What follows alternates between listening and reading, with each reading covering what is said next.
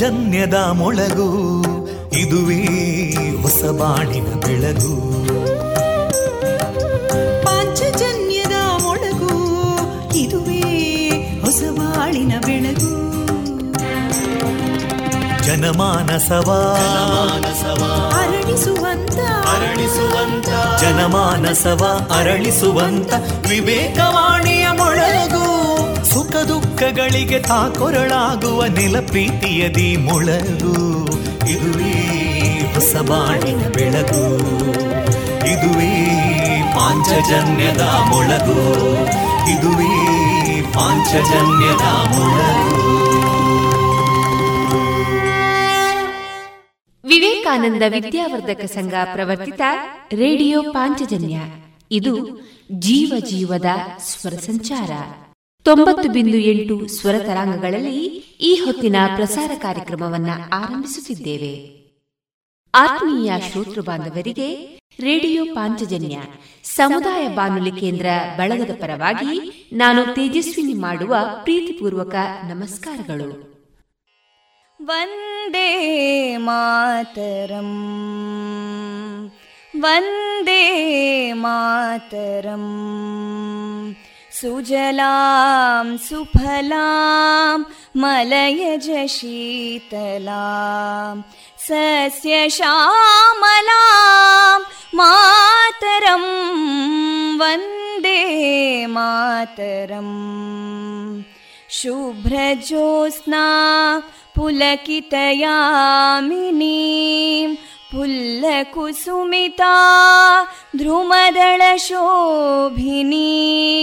ಸುಹಾಸಿನೀಂ ಸುಮಧುರಭಾಷಿನೀಂ ಸುಖದಾಂ ವರದಾಂ ಮಾತರಂ ವಂದೇ ಮಾತರಂ. ಕೋಟಿ ಕೋಟಿ ಕಂಠ ಕಲಕಲ ನಿನಾದ ಕರಾಲೇ, ಕೋಟಿ ಕೋಟಿ ಭುಜೈರ್ಧೃತಾ ಕರಕಲವಾಲೇ, ಅಬಲಾಂ ಕೇನೋ ಮಾಯೇತೋ ಬಲೇ ಬಹುಬಲಧಾರಿಣೀಂ ನಮಾಮಿ ತಾರಿಣೀಂ ರಿಪುದಲವಾರಿಣೀಂ ಮಾತರಂ ವಂದೇ ಮಾತರಂ. ತುಮಿ ವಿದ್ಯಾ ತುಮಿ ಧರ್ಮ ತುಮಿ ಹೃದಿ ತುಮಿ ಮರ್ಮ, ತ್ವಂ ಹಿ ಪ್ರಾಣ ಶರೀರೇ ಬಾಹುತೇ ತುಮಿ ಮಾ ಶಕ್ತಿ, ಹೃದಯೇ ತುಮಿ ಮಾ ಭಕ್ತಿ, ತೋಮಾರಯಿ ಪ್ರತಿಮಾ ಗಡಿ ಮಂದಿರೇ ಮಂದಿರೇ ವಂದೇ ಮಾತರಂ. ತ್ವಂ ಹಿ ದುರ್ಗಾ ದಶ ಪ್ರಹರಣಧಾರಿಣೀ ಕಮಲಾಂ ಕಮಲದಲ ವಿಹಾರಿಣೀ ವಾಣೀಂ ವಿದ್ಯಾದಾಯಿನೀ ನಮಾಮಿ ತ್ವಾಂ ನಮಾಮಿ ಕಮಲಾಂ ಅಮಲಾಂ ಅತುಲಾಂ ಸುಜಲಾಂ ಸುಫಲಾಂ ಮಾತರಂ ವಂದೇ ಮಾತರಂ. ಶ್ಯಾಮಲಾಂ ಸರಳಾಂ ಸುಸ್ಮಿತಾಂ ಭೂಷಿತಾಂ ಧರಣೀಂ ಭರಣೀಂ ಮಾತರಂ ವಂದೇ ಮಾತರಂ. ವಂದೇ ಮಾತರಂ.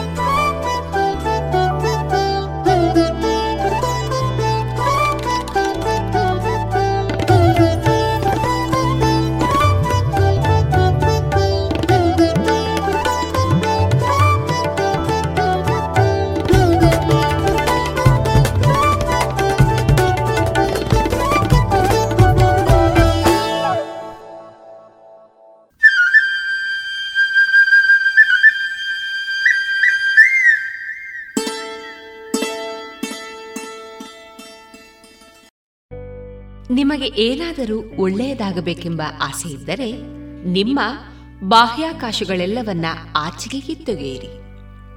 ಬದುಕಿರುವ ದೇವರನ್ನು, ಮಾನವನ ಸ್ವರೂಪವನ್ನು ತಾಳಿದ ಪ್ರತಿಬಿಂಬವನ್ನು ವ್ಯಷ್ಟಿ ದೃಷ್ಟಿಯಿಂದಲೂ ಮತ್ತು ಸಮಷ್ಟಿ ದೃಷ್ಟಿಯಿಂದಲೂ ಆರಾಧಿಸಿ ಎನ್ನುವ ವಿವೇಕಾನಂದರ ಸೂಕ್ತಿಯನ್ನ ಸಾರುತ್ತಾ ಇಂದು ಪ್ರಸಾರಗೊಳ್ಳಲಿರುವ ಕಾರ್ಯಕ್ರಮ ಇಂತಿದೆ. ಮೊದಲಿಗೆ ಭಕ್ತಿ ಗೀತೆಗಳು, ಮಾರುಕಟ್ಟೆ ಧಾರಣೆ, ಪ್ರಾಂತ ಕಾರ್ಯವಾಹ ಡಾಕ್ಟರ್ ಜಯಪ್ರಕಾಶ್ ಎಂ ಅವರಿಂದ ಭಾರತ ದರ್ಶನ ಮುಂದುವರಿದ ಉಪನ್ಯಾಸ, ಪ್ರೊಫೆಸರ್ ಎಂ ಎಚ್ ಕೃಷ್ಣಯ್ಯ ಹಾಗೂ ಡಾಕ್ಟರ್ ವಿಜಯ ಅವರು ಸಂಪಾದಿಸಿದ ಬೆಂಗಳೂರು ದರ್ಶನದ ಮೂರು ಸಂಪುಟಗಳು ಈ ಕುರಿತು ಡಾಕ್ಟರ್ ಸುಭಾಷ್ ಪಟ್ಟಾಜೆ ಅವರಿಂದ ಪುಸ್ತಕ ಪರಿಚಯ, ಎನ್ ವಿಶ್ವನಾಥ ಅವರಿಂದ ಲೇಖನ ವಾಚನ, ಭಾರತೀಯ ಪರಂಪರೆಯಲ್ಲಿ ವೈಜ್ಞಾನಿಕತೆಯ ನೆಲೆಗಳು, ಜಾಣ ಸುದ್ದಿಯಲ್ಲಿ ಸುದ್ದಿ ಸಂಶೋಧನೆ, ಕೊನೆಯಲ್ಲಿ ಡಾಕ್ಟರ್ ಶೋಭಿತಾ ಸತೀಶ್ ಅವರಿಂದ ಸುಗಮ ಸಂಗೀತ ಕಾರ್ಯಕ್ರಮ ಪ್ರಸಾರವಾಗಲಿದೆ.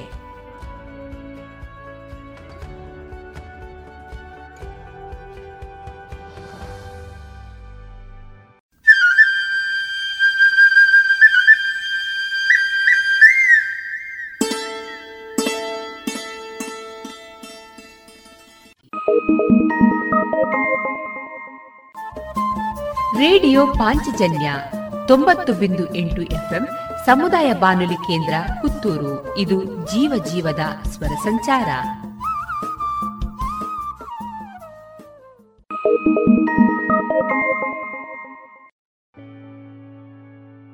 ಇದೀಗ ಮೊದಲಿಗೆ ಭಕ್ತಿ ಗೀತೆಗಳನ್ನ ಕೇಳೋಣ.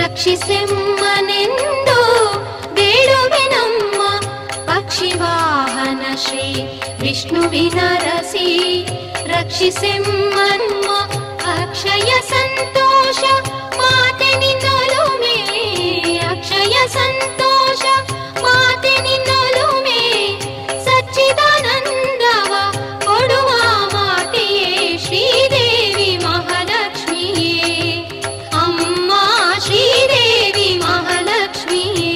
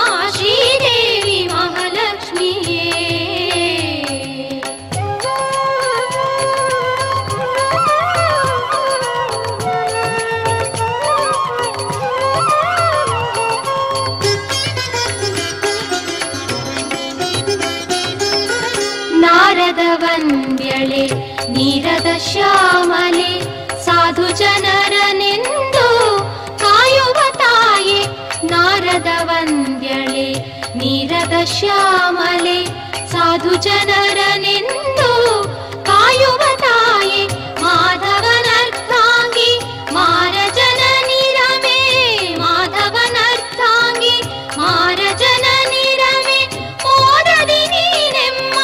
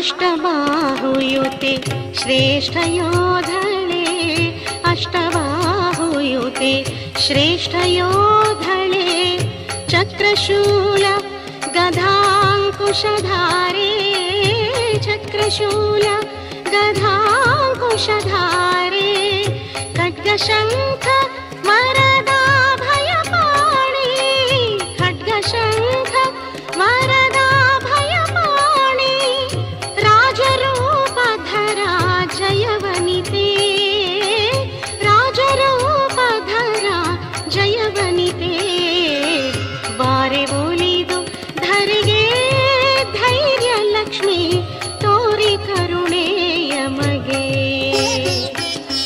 ಬಾರೆ ಒಲಿದು ಧರೆಗೆ ಧೈರ್ಯ ಲಕ್ಷ್ಮಿ ತೋರಿ ಕರುಣೆಯ ಮಗೆ,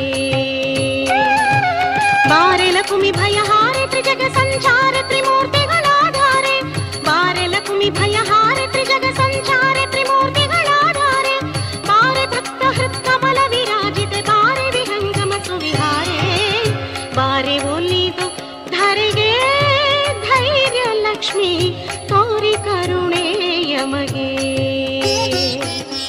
ಬಾರೆ ಒಲಿದು ಧರೆಗೆ ಧೈರ್ಯ ಲಕ್ಷ್ಮಿ ತೋರಿ ಕರುಣೆಯ ಮಗೆ.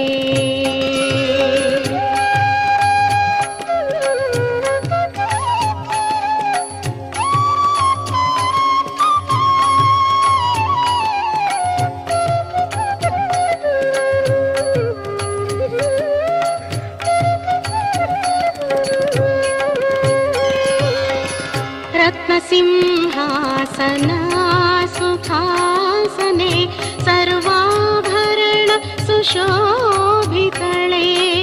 ರತ್ನಸಿಂಹಾಸನ ಸುಖಾಸನೆ ಸರ್ವಾಭರಣ ಸುಶೋಭಿತಳೆ, ಕೋಮಲಾಂಗಿ ಶುಭಶ್ಯಾಮಲವರ್ಣೆ, ಕೋಮಲಾಂಗಿ ಶುಭಶ್ಯಾಮಲ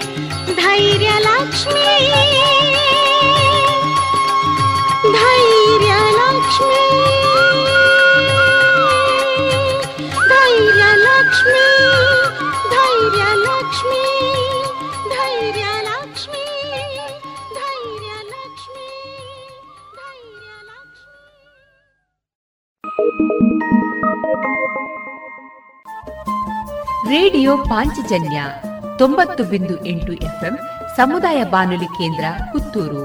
ಇದು ಜೀವ ಜೀವದ ಸ್ವರ ಸಂಚಾರ.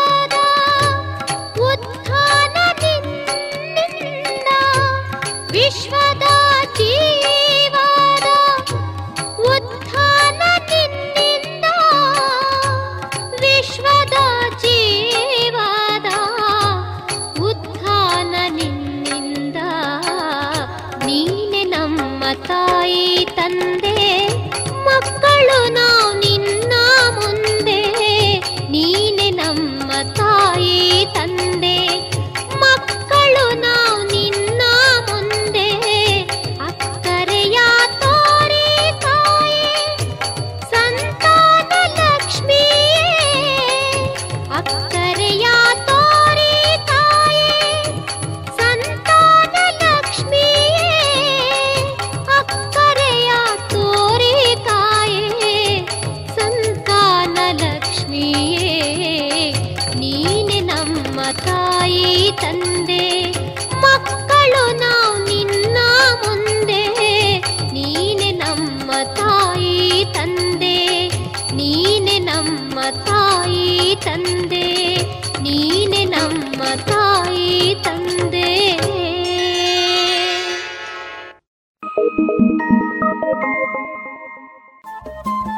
ರೇಡಿಯೋ ಪಾಂಚಜನ್ಯ ತೊಂಬತ್ತು ಬಿಂದು ಎಂಟು ಎಫ್ಎಂ ಸಮುದಾಯ ಬಾನುಲಿ ಕೇಂದ್ರ ಪುತ್ತೂರು. ಇದು ಜೀವ ಜೀವದ ಸ್ವರ ಸಂಚಾರ.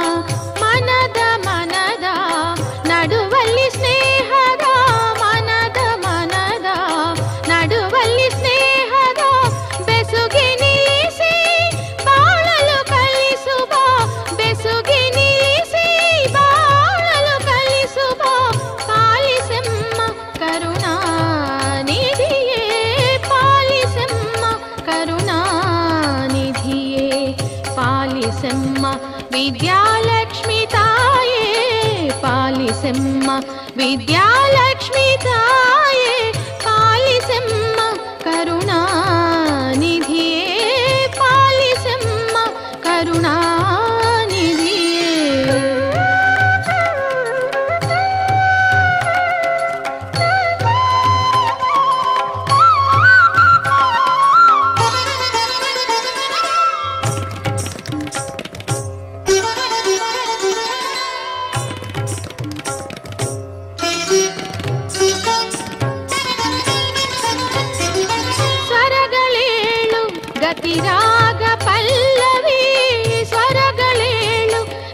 ರಾಗ ಪಲ್ಲವಿ ಲಲಿತ ಕಲೆಯ ನೂರೆಂಟು ರೂಪವ ಲಲಿತ ಕಲೆಯ ನೂರೆಂಟು ರೂಪವ ಗಾನನಾಟ್ಯ ಚಾತುರ್ಯ ತಿಳಿಸುವ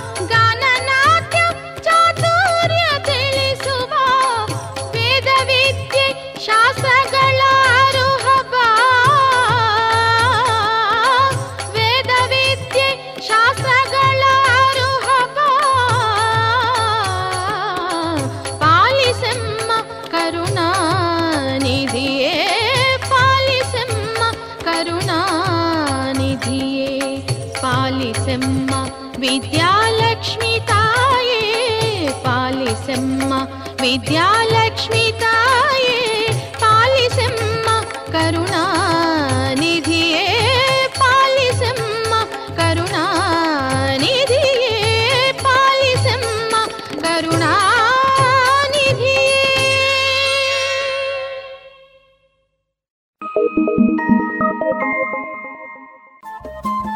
ರೇಡಿಯೋ ಪಾಂಚಜನ್ಯ ತೊಂಬತ್ತು ಬಿಂದು ಎಂಟು ಎಫ್ಎಂ ಸಮುದಾಯ ಬಾನುಲಿ ಕೇಂದ್ರ ಪುತ್ತೂರು. ಇದು ಜೀವ ಜೀವದ ಸ್ವರ ಸಂಚಾರ.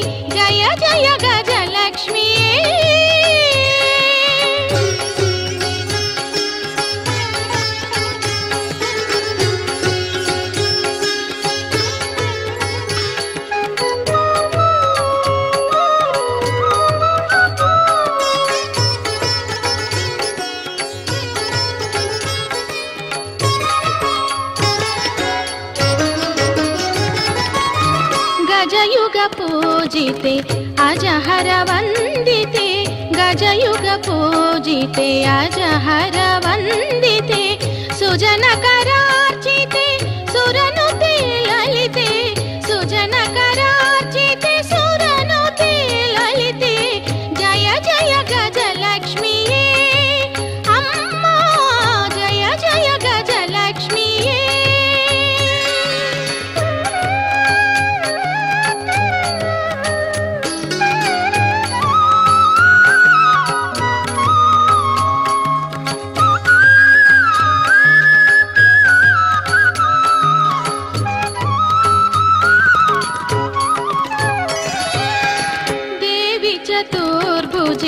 ಅನುಪಮ ತೇಜಳೆ ದೇವಿ ಚತುರ್ಭುಜೆ ಅನುಪಮ ತೇಜಳೆ ಕೌಸ್ತುಭಕೆಯೂರ ಹಾರ ಸುಶೋಭಿತೆ ಕೌಸ್ತುಭಕೆಯೂರ ಹಾರ ಸುಶೋಭಿತೆ ಜಯ ಜಯ ಗಜಲಕ್ಷ್ಮಿಯೇ ಅಮ್ಮ ಜಯ ಜಯ ಗಜಲಕ್ಷ್ಮಿ.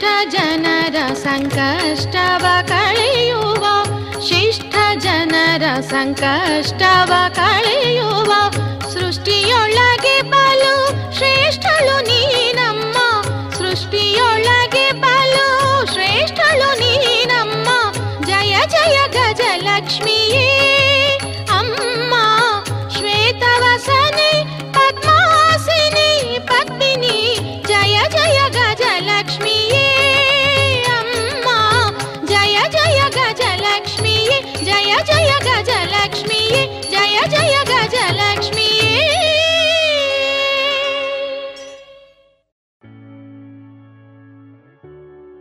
ಇದುವರೆಗೆ ಭಕ್ತಿ ಗೀತೆಗಳನ್ನ ಕೇಳಿದಿರಿ.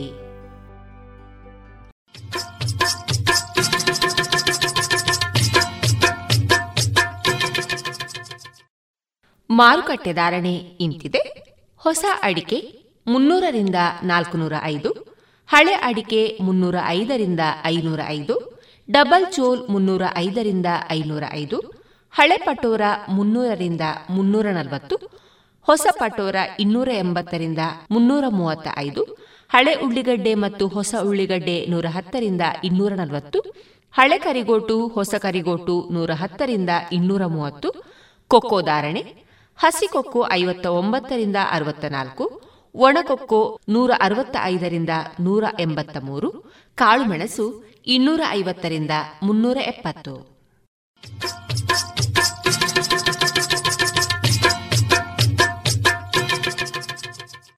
ಏನು ಚಂದ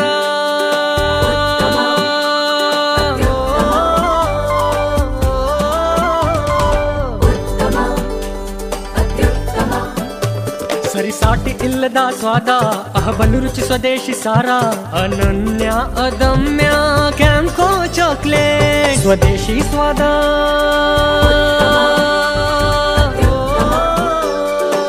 ಕ್ಯಾಂಕೋ ಸ್ವದೇಶಿ ಚಾಕ್ಲೇಟ್ಸ್ ಅತ್ಯುತ್ತಮ.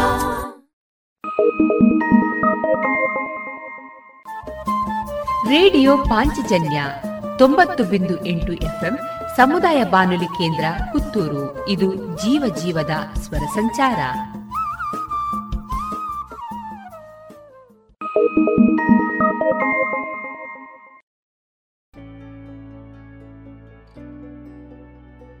ಇನ್ನೇಕ ಪ್ರಾಂತ ಕಾರ್ಯವಾಹ ಡಾಕ್ಟರ್ ಜಯಪ್ರಕಾಶ್ ಎಂ ಅವರಿಂದ ಭಾರತ ದರ್ಶನ ಮುಂದುವರಿದ ಉಪನ್ಯಾಸವನ್ನ ಕೇಳೋಣ. ನದಿಗಳ ಬಗ್ಗೆ ನಮ್ಮ ದೇಶದವರು ಬಹಳ ವಿಶೇಷತೆ ಇದೆ. ಗಂಗೆ ಚ ಯಮುನೆ ಚೈವ ಗೋದಾವರಿ ಸರಸ್ವತಿ ನರ್ಮದೆ ಸಿಂಧು ಕಾವೇರಿ ಜಲೇಸ್ಮಿನ್ ಸನ್ನಿಧಿಂ ಕುರು. ನೀರು ಅಂದ ತಕ್ಷಣನೇ ಸಾಮಾನ್ಯವಾಗಿ ಏನ್ ಹೇಳ್ತೀವಿ ನಾವು? H two O. ಆದ್ರೆ ಎಚ್ ಟು ಓ ಹೇಳಿದಷ್ಟು ಸುಲಭ ನೀರಲ್ಲ. ಡಾಕ್ಟರ್ ಲೋಕೇಶ್ ಚಂದ್ರ ಅಂತ ಹೇಳಿ ನಮ್ಮ ದೇಶ ಬಹಳ ಹಿರಿಯ ಕವಿಗಳು, ಅವರು ರಷ್ಯಾಗೆ ಹೋಗ್ಬೇಕಿತ್ತಂತವ್ರು. ರಷ್ಯಾಗೆ ಬರಬೇಕಾದ್ರೆ ಅಲ್ಲಿನ ಜನ ಹೇಳ್ತಾರೆ, ನೀವು ಭಾರತದಿಂದ ಬರ್ತಾ ಇದ್ರೆ ಗಂಗಾಜಲ ತಗೊಂಡ್ಬನ್ನಿ. ಗಂಗಾಜಲವನ್ನು ತಗೊಂಡು ಹೋಗ್ಬೇಕಾದ್ರೆ ಅಲ್ಲಿ ಅವರು ಸೈಬೀರಿಯಾದ ಏರ್ಪೋರ್ಟ್ ಅಲ್ಲಿ ಇಳಿಬೇಕಾದ್ರೆ ಒಂದು ಪಾತ್ರೆಯಲ್ಲಿ ಗಂಗಾಜಲ ತಗೊಂಡೋಗಿದ್ದಾರೆ. ಅದನ್ನು ಕೊಡ್ಲಿಕ್ಕೆ ಉದ್ಧರಣೆ ಅಥವಾ ಸ್ಪೂನ್ ಇಲ್ಲ ಅವ್ರ ಹತ್ರ. ಏನ್ ಮಾಡ್ಬೇಕು ಅಂತ ಪ್ರಯತ್ನ ಪಟ್ಟಾಗ ಅವ್ರ ಬೆರಳನ್ನೇ ಆದ್ಯ ತೀರ್ಥವನ್ನ ಕೊಡ್ತಾರೆ. ಅದನ್ನ ಸ್ವೀಕಾರ ಮಾಡ್ತಾರೆ. ಆ ಬೆರಳಿಂದ ಕೆಳಗೆ ಬಿದ್ದಂತ ಮಣ್ಣ ಮೇಲೆ ಬಿದ್ದಂತ ನೀರನ್ನ ಆ ಮಣ್ಣನ್ನೇ ತಗೊಂಡು ಮನೆಗೆ ಹೋಗ್ತಾರೆ. ಅಂದ್ರೆ ಗಂಗೆಯ ಬಗ್ಗೆ ಇಷ್ಟು ಪವಿತ್ರ ಭಾವ ಇದೆ. ಆ ಗಂಗಾ ನದಿ ಸಮೂಹದಲ್ಲೇನೆ ನಮ್ಮ ಸಂಸ್ಕೃತಿ ಅರಳಿತು. ಸಿಂಧೂ ನದಿ ಬದಿಯಲ್ಲೇನೆ ಸಿಂಧೂ ನಾಗರಿಕ ಉದಯ ಆಯಿತು. ಯಮುನಾ ನದಿ ಪಕ್ಕದಲ್ಲಿ ಈ ನದಿಗಳ ಸಂಗಮ ನಮ್ಗೆ ಬಹಳ ವಿಶೇಷ. ಸಂಗಮ ಸ್ನಾನ, ಗಂಗಾ ಯಮುನಾ ಸರಸ್ವತಿ ತ್ರಿವೇಣಿ ಸಂಗಮ. ಪ್ರಯಾಗ್ರಾಜ್ ಅನ್ನುವಂತಹ ಪ್ರದೇಶ ಏನಿದೆ ಅದು ಅಲಹಾಬಾದ್ ಆಗಿತ್ತು, ಅದನ್ನು ಪರಿವರ್ತನೆ ಮಾಡಿದ್ರು, ಮತ್ತೆ ಈಗ ಅದು ಪ್ರಯಾಗ್ರಾಜ್ ಆಗಿದೆ. ಫೈಜಾಬಾದ್ ಆಗಿತ್ತು ಅಯೋಧ್ಯ, ಮತ್ತೆ ಅದು ಅಯೋಧ್ಯ ಅನ್ನುವಂಥ ಹಂತಕ್ಕೆ ಬರ್ತಾ ಇದೆ. ಅಂದ್ರೆ ಭಾರತ ಭಾರತವಾಗಿ ಎದ್ದು ನಿಲ್ಲಕ್ಕೆ ಪ್ರಯತ್ನ ಪಟ್ಟಾಗ ಮತ್ತೆ ನಮ್ಮ ಪ್ರದೇಶಗಳನ್ನು ತಗೊಳ್ಳಿಕ್ಕೆ ಸಾಧ್ಯ ಆಗುತ್ತೆ. ಸ್ವಾಮಿ ವಿವೇಕಾನಂದ ಇದೇ ಪಶ್ಚಿಮ ಬಂಗಾಳ ಕಲ್ಕತ್ತಾದಿಂದ ಹೊರಟಂತಹ ಯುವಕ ಸಾವಿರದ ಎಂಟುನೂರ ತೊಂಬತ್ ಮೂರರಲ್ಲಿ ಅಮೆರಿಕಕ್ಕೆ ಹೋದ. ಅವನು ಅವನಿಗೆ ಯಾರು ಸಹಕಾರ ಕೊಡುವಂಥವ್ರು ಯಾರೂ ಇರಲಿಲ್ಲ. ಒಬ್ಬ ರಾಜ ಮಂಗಳ್ ಸಿಂಗ್ ಅಂತ ಹೇಳಿ ಮದ್ರಾಸ್ನವರೊಬ್ಬರು ಸ್ವಲ್ಪ ಹಣ ಸಹಾಯ ಮಾಡಿದ್ರು. ಇನ್ನೊಬ್ರು ಖೇತ್ರಿ ಮಹಾರಾಜರು ಒಂದು ಟಿಕೆಟ್ನ ವ್ಯವಸ್ಥೆ ಮಾಡಿದ್ರು. ಅಮೆರಿಕಕ್ಕೆ ಹೋದ್ರು ಅವರು. ಆದ್ರೆ ಅಮೆರಿಕಕ್ಕೆ ಹೋದ್ರೆ ಅಲ್ಲಿ ಉಳಿಲಿಕ್ಕೆ ಅವರಿಗೆ ವ್ಯವಸ್ಥೆ ಇಲ್ಲ. ರೈಲ್ವೆ ಪ್ಲಾಟ್ಫಾರ್ಮ್ ಅಲ್ಲಿ ಉಳಿತಾರೆ. ಇನ್ನೊಬ್ರು ಹೇಳ್ತಾರೆ ಖರ್ಚು ಜಾಸ್ತಿ ಆಗುತ್ತಾದ್ರೆ ಬಾಸ್ಟನ್ ಹೋಗಿ ಅಲ್ಲಿ ಚೀಪ್ ಆಗುತ್ತೆ. ಅದೃಷ್ಟ ಅಂತ ಹೇಳಿದ್ರೆ ರೈಲ್ವೆಯಲ್ಲಿ ಹೋಗುವಾಗ ಒಬ್ಬ ಮಹಿಳೆಯ ಪರಿಚಯ ಆಗುತ್ತೆ. ಅವರು ಸ್ವಾಮೀಜಿ ಬಗ್ಗೆ ಬಹಳ ಗೌರವದಿಂದ ಅವರ ಮನೆಯಲ್ಲಿ ಉಳಿಸ್ತಾರೆ. ಅಲ್ಲಿ ಒಬ್ಬ ಪ್ರೊಫೆಸರ್ ಬರ್ತಾರೆ. ಆ ಪ್ರೊಫೆಸರ್ ಗ್ರೀಕ್ ಪಠ್ಯಕ್ರಮವನ್ನು ಮಾಡುವಂತ ಪ್ರೊಫೆಸರ್. ಅವರು ವಿವೇಕಾನಂದರ ಹತ್ರ ಮಾತಾಡ್ತಾ ಮಾತಾಡ್ತಾ ಅವರಿಗೆ ಅನ್ಸುತ್ತೆ, ಅದು ರೆವರೆಂಡ್ ಬ್ಯಾರೋಸ್ ಅಂತ ಅವರು, ಅವ್ರ ಮನಸ್ಸಿಗೆ ಬರುತ್ತೆ. ಅವ್ರು ಹೇಳ್ತಾರೆ, here is a learned man who is more learned than all the professors of America put together. ಅರವತ್ತು ಯೂನಿವರ್ಸಿಟಿಗಳಿದ್ದುವಂತೆ ಅಲ್ಲಿ. ಅಷ್ಟೂ ಯೂನಿವರ್ಸಿಟಿ ಪ್ರೊಫೆಸರ್ಗಿಂತ ವಿವೇಕಾನಂದರ ತೂಕ ಜಾಸ್ತಿ ಇದೆ. ಅಂದ್ರೆ ಅಂಥ ಮೇಧಾವಿ ಈ ಮನುಷ್ಯ. ಸಾವಿರದ ಎಂಟುನೂರ ತೊಂಬತ್ತ್ ಮೂರು ಸೆಪ್ಟೆಂಬರ್ ಹನ್ನೊಂದು ಅಲ್ಲಿನ ಹಾಲಲ್ಲಿ, ಗ್ರೇಟ್ ಕೊಲಂಬಿಯನ್ ಹಾಲ್ ಅಂತ, ಆ ಹಾಲಲ್ಲಿ ಮಾತಾಡಬೇಕಾದ್ರೆ ಅವ್ರು ಹೇಳಿರುವಂತಹ ಮಾತೇನಂತ ಹೇಳಿದ್ರೆ, sisters and brothers of America. ಆ ಎರಡು ಮಾತುಗಳಿಗೆ ಅಂದ್ರೆ ಫೈವ್ ವರ್ಡ್ಸ್ ಅಷ್ಟಿದೆ, sisters and brothers of America, only five words. ಅದಕ್ಕೆ ಇಡೀ ಸಭೆ, ಏಳು ಸಾವಿರ ಜನ ಇದ್ದಂಥ ಸಭೆ, ಸ್ಟ್ಯಾಂಡಿಂಗ್ ಓವೇಶನ್ ಕೊಡುತ್ತೆ. ಎದ್ದು ನಿಂತು ಅವ್ರಿಗೆ ಗೌರವವನ್ನು ಕೊಡುತ್ತೆ, ಕ್ಲಾಪ್ಸ್ ಹೊಡಿತದೆ. ಆಮೇಲೆ ನಿಲ್ಲಿಸಿ ಅಂತ ಹೇಳಬೇಕಾಯ್ತು. ಆ ವಿವೇಕಾನಂದನ ವರ್ಣಿಸ್ತಾ ಅಲ್ಲಿನ ಒಬ್ಬ ಪತ್ರಕರ್ತ ಮೆಕ್ ಗ್ರಾತ್ ಅಂತ ಅವ್ರು ಬರೀತಾರೆ, ಆಗಿನ ಕಾಲದಲ್ಲಿ ಜಗತ್ನಲ್ಲಿ ಇಬ್ರು ಬಹಳ ಶ್ರೇಷ್ಠ ವ್ಯಕ್ತಿಗಳು ಅಂತ ಹೇಳಿ ಕರಿಬಹುದು. ಒಬ್ಬ ಬಹಳ ಪರಾಕ್ರಮಿ ಇದ್ದ, ಕ್ರೂರಿ ಇದ್ದ, ಕೈಸರ್ ಅಂತ ಅವನ ಹೆಸರು. ಒಬ್ಬ ಅವನಾದ್ರೆ, ಇನ್ನೊಬ್ಬ ಭಾರತದಿಂದ ಬಂದಂತ ಸ್ವಾಮಿ ವಿವೇಕಾನಂದ. ಅಲ್ಲಿರುವಂತಹ ಪ್ರೀಸ್ಟ್ಗಳು, ಪಾದ್ರಿಗಳು ಬರೀತಾರೆ, we are fools to send missionaries to Bharat.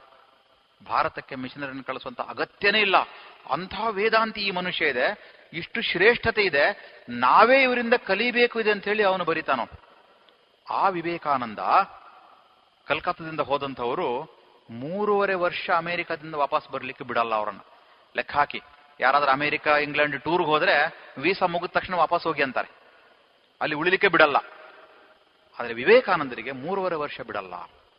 ವಿವೇಕಾನಂದರನ್ನು ಬೇಕು ಅಂತಾನೆ ಭಾರತದ ಸಂಸ್ಕೃತಿ, ಭಾರತದ ಇತಿಹಾಸದ ಬಗ್ಗೆ ಕೆಣಕ್ತಾರೆ. ಅವ್ರು ತಮಾಷೆ ಮಾಡ್ತಾರೆ. ಒಂದ್ಸಲ ವಿವೇಕಾನಂದರನ್ನು ಕೇಳ್ತಾರೆ, what is the difference between monkey and monk ಅಂತ. ಅಂದ್ರೆ ಇವರು ಮಾಂಕ್, ಮಂಕಿಗೆ ಹೋಲಿಸಬೇಕು ಅಂತ ಹೇಳಿ, you tell the difference between monkey and monk ಅಂತ. ವಿವೇಕಾನಂದರು ಸ್ವಲ್ಪ ಯೋಚನೆ ಮಾಡ್ತಾರೆ, ಇವ್ನು ಯಾಕೆ ಹೇಳಿರ್ಬೋದು ಅಂದ್ರೆ, ಮಾಂಕ್ಗೆ ಈ ವೈ ಸೇರಿಸಿದ್ರೆ ಮಂಕಿ ಆಗುತ್ತೆ. ಅಂದ್ರೆ ಭಾರತದ ಸನ್ಯಾಸಿಗಳು ಯಾರಿದ್ದಾರೆ ಮಾಂಕ್ಸ್, ಅವ್ರಿಗೆ ಈ ವೈ ಅಂತ ಸೇರಿಸಿದ್ರೆ ದೇ ಬಿಕಮ್ ಮಂಕಿ ಅಂತ ಅವನ ಆಲೋಚನೆಲಿತ್ತು. ವಿವೇಕಾನಂದ ತಕ್ಷಣ ಯೋಚನೆ ಮಾಡ್ತಾರೆ, ಇಲ್ಲಿ ಬಾ ಅಂತ ಕರೀತಾರೆ. ಅವನ ಎದುರುಗಡೆ ನಿಲ್ಲಿಸ್ತಾರೆ. The difference between monkey and monk is two metres ಅಂತಾರೆ ಅವರು. ಇವ್ರು ಬಹಳ ಆಶ್ಚರ್ಯ, ಹೌಸ್ ದೇ ಟೂ ಮೀಟರ್ಸ್. ಅವನು ಎರಡು ಮೀಟರ್ ದೂರದಲ್ಲಿ ನಿಲ್ಲಿಸಿದ್ದಾರೆ. The person standing this side is a monk and just opposite is the other word which you have used. ಅಂದ್ರೆ ಮಾಂಕ್ಗೂ ಮಂಕಿಗೂ ವ್ಯತ್ಯಾಸ ಅವನ ಸಮ್ಮುಖದಲ್ಲೇನೆ ಅವನಿಗೆ ಹೇಳ್ತಾರೆ, ನೀನ್ ಮಂಕಿ, ಇಲ್ಲಿ ನಿಂತಿದ್ದಾನೆ ಮಾಂಕ್. ಅಂದ್ರೆ ತಮಾಷೆ ಮಾಡೋರಿಗೂ ಕೂಡ ಅವನು ಬಿಡ್ಲಿಲ್ಲ. ಅಲ್ಲಿ ಅವರು ಅನೇಕ ಕ್ಲಾಸ್ಗಳಿಗೆ ಹೋಗೋರು ವಿವೇಕಾನಂದರು. ಒಂದ್ ಸಂದರ್ಭದಲ್ಲಿ ಒಂದು ಕ್ಲಾಸ್ ಅಲ್ಲಿ ಆ ಫಿಲಾಸಫಿ ಹೇಳ್ತಾ ಇದ್ದಂತ ಪ್ರೊಫೆಸರ್ ಅವ್ರು ವಿವೇಕಾನಂದರಿಗೊಂದು ಕ್ವಶನ್ ಹಾಕ್ತಾರೆ. ವಿವೇಕಾನಂದ, ನೀನು ದಾರಿಯಲ್ಲಿ ನಡ್ಕೊಂಡು ಹೋಗ್ತಾ ಇರ್ತೀಯ ಅಂದ್ಕೋ, ಅಲ್ಲಿ ಎರಡು ಪ್ಯಾಕೆಟ್ಸ್ ಇದೆ. One is full of wisdom, another is full of money. Which one you pick ಅಂತ. ಅಂದ್ರೆ ವಿಸ್ಡಮ್ ಅಂದ್ರೆ ವಿವೇಕ, ಜ್ಞಾನ, ಇನ್ನೊಂದು ದುಡ್ಡು ಇರುವಂತದ್ದು. ವಿವೇಕಾನಂದ ತಕ್ಷಣ ಹೇಳ್ತಾನೆ, I will pick that money bag. Professor ತಕ್ಷಣ ಅನ್ಸೋ, ಐ ನೋ ಇಂಡಿಯನ್ಸ್, ನೀವೆಲ್ಲ ನಮ್ಮ ಹಣದ ಹಿಂದೆನೇ ಇರ್ತೀರಿ, ಐ ನೋ ನೀನ್ ಯಾಕೆ ಹಣ, ನಿನ್ನ ಹಣ ಎಲ್ಲ ಹಣನೇ ತಗೊಂಡಿದೆ ಅಂತ ಗೊತ್ತಿದೆ ನನಗೆ. ವಿವೇಕಾನಂದ ತಕ್ಷಣ ಕೇಳ್ತಾನೆ, ನೀವಾದ್ರೆ ಏನ್ ತಗೊಳ್ತಾ ಇದ್ರಿ ಅಂತ. ಆ ಪ್ರೊಫೆಸರ್ ಹೇಳ್ತಾನೆ, I should have picked that wisdom bag. Vivekananda immediately react ಮಾಡ್ತಾನೆ, the person who is not having that thing, he will pick that only. I am not having money, so I picked the money. You not having that wisdom or knowledge, you have just picked it. ಅಂದ್ರೆ ಜ್ಞಾನವನ್ನ, ವಿವೇಕವನ್ನ ಹೇಗೆ ತಕ್ಷಣಕ್ಕೆ ಉಪಯೋಗ ಮಾಡುವಂತಹ ಒಂದು ಪದ್ಧತಿ ವಿವೇಕಾನಂದರತ್ತಿತ್ತು. ಆ ವಿವೇಕಾನಂದ ಕಲ್ಕತ್ತಾದಿಂದ, ದಕ್ಷಿಣೇಶ್ವರದಿಂದ, ಅಲ್ಲಿ ರಾಮಕೃಷ್ಣ ಆಶ್ರಮದಿಂದಾಗಿ ಅವರು ಪ್ರೇರೇಪಣೆ ಆಗತ್ ಆಗ್ತಾರೆ. ಅವರು ಅಲ್ಲಿಂದ ಇಡೀ ದೇಶಕ್ಕೆ ಹೋಗ್ಬೇಕು ಅಂತ ಅನ್ಸುತ್ತೆ. ಗಂಗಾ ಇಲ್ಲಿಂದ, ಗಂಗಾ ಯಮುನಾ ಸರಸ್ವತಿ ಸಿಂಧು, ಗಂಗೇಚ ಯಮುನೆ ಚೈವ ಗೋದಾವರಿ ಸರಸ್ವತಿ ನರ್ಮದೇ ಸಿಂಧು ಕಾವೇರಿ ಜಲೇಸ್ಮಿನ್ ಸನ್ನಿಧಿಂ ಕುರು. ಇದೆಲ್ಲ ನಮ್ಮ ದೇಶಕ್ಕಿರುವಷ್ಟು ನದಿಗಳು ಜಗತ್ತಿನ ಯಾವ ದೇಶಕ್ಕೂ ಸಿಗಲಿಲ್ಲ. ನೀರು ಅಂತ ಹೇಳಿದ್ರೆ ನಮಗೆ ಪವಿತ್ರ, ಬರೀ ಎಷ್ಟು ಅಲ್ಲ, ಗಂಗಾಜಲ ಅಂತ ಕರಿತೀವಿ ನಾವು, ಗಂಗೆಯನ್ನಾಗ ಅದನ್ನು ಸ್ವೀಕಾರ ಮಾಡ್ತೀವಿ ನಾವು. ಕಲಶದ ಒಳಗೆ ನೀರು ಹಾಕಿದ್ರೆ ಅದು ದೇವರಾಗ್ತಾರೆ, ಅದಕ್ಕೆ ನಾವು ಪೂಜೆಯನ್ನು ಮಾಡ್ತೀವಿ ನಾವು. ಅಂದ್ರೆ ಪಂಚಭೂತಗಳು ನಮಗೆ ದೇವರ ಸಮಾನ, ಹಾಗಾದ್ರೆ ಮಾತೃತ್ವದ ಸ್ವರೂಪವನ್ನು ಕೊಟ್ವಿ ನಾವು. ಎಲ್ಲ ಹೆಣ್ಣು ಮಕ್ಕಳ ಹೆಸರನ್ನೇ ನದಿಗಳಿಗಿಟ್ವಿ ನಾವು. ಅಂದ್ರೆ ಮಾತೃ ಸ್ವರೂಪದಲ್ಲಿ ನದಿಗಳನ್ನು ಕಂಡಂತ ಸಮಾಜ. ಸ್ನಾನ ಕೇವಲ ಮೈಯನ್ನ ಕೊಳೆ ತೊಳಿಲಿಕ್ಕಾಗಿ ಅಲ್ಲ ಅದು. ನಾವು ಬೆಳಿಗ್ಗೆ ಹೇಳಬೇಕಾದ್ರೆ ಗಂಗೇಚ ಯಮುನೆ ಚೈವ ಗೋದಾವರಿ ಸರಸ್ವತಿ ನರ್ಮದೇ ಸಿಂಧು ಕಾವೇರಿ ಜಲೇಸ್ಮಿನ್ ಸನ್ನಿಧಿಂ ಕುರು. ನಮ್ಮ ನೀರಲ್ಲಿ ಈ ದೇಶದ ಎಲ್ಲಾ ನದಿಗಳ ನೀರು ಬಂದು ಒಂದ್ಸಲ ಸೇರ್ಕೊಳ್ಳಿ ಅಂತ ಹೇಳ್ತೀವಿ ನಾವು. ಅಂದ್ರೆ ಅಂಥ ಪವಿತ್ರ ನದಿ ಗಂಗಾ ನದಿ, ಅದು ನೋಡಿದ ತಕ್ಷಣ ಪಾಪ ಪರಿಹಾರ ಆಗುತ್ತೆ. ತೀರ್ಥದ ಒಂದು ಒಂದು ಬಿಂದು ಸಿಕ್ಕಿದ್ರು ಪಾಪ ಪರಿಹಾರ ಆಗುತ್ತೆ ಅಂತಂತಾರೆ.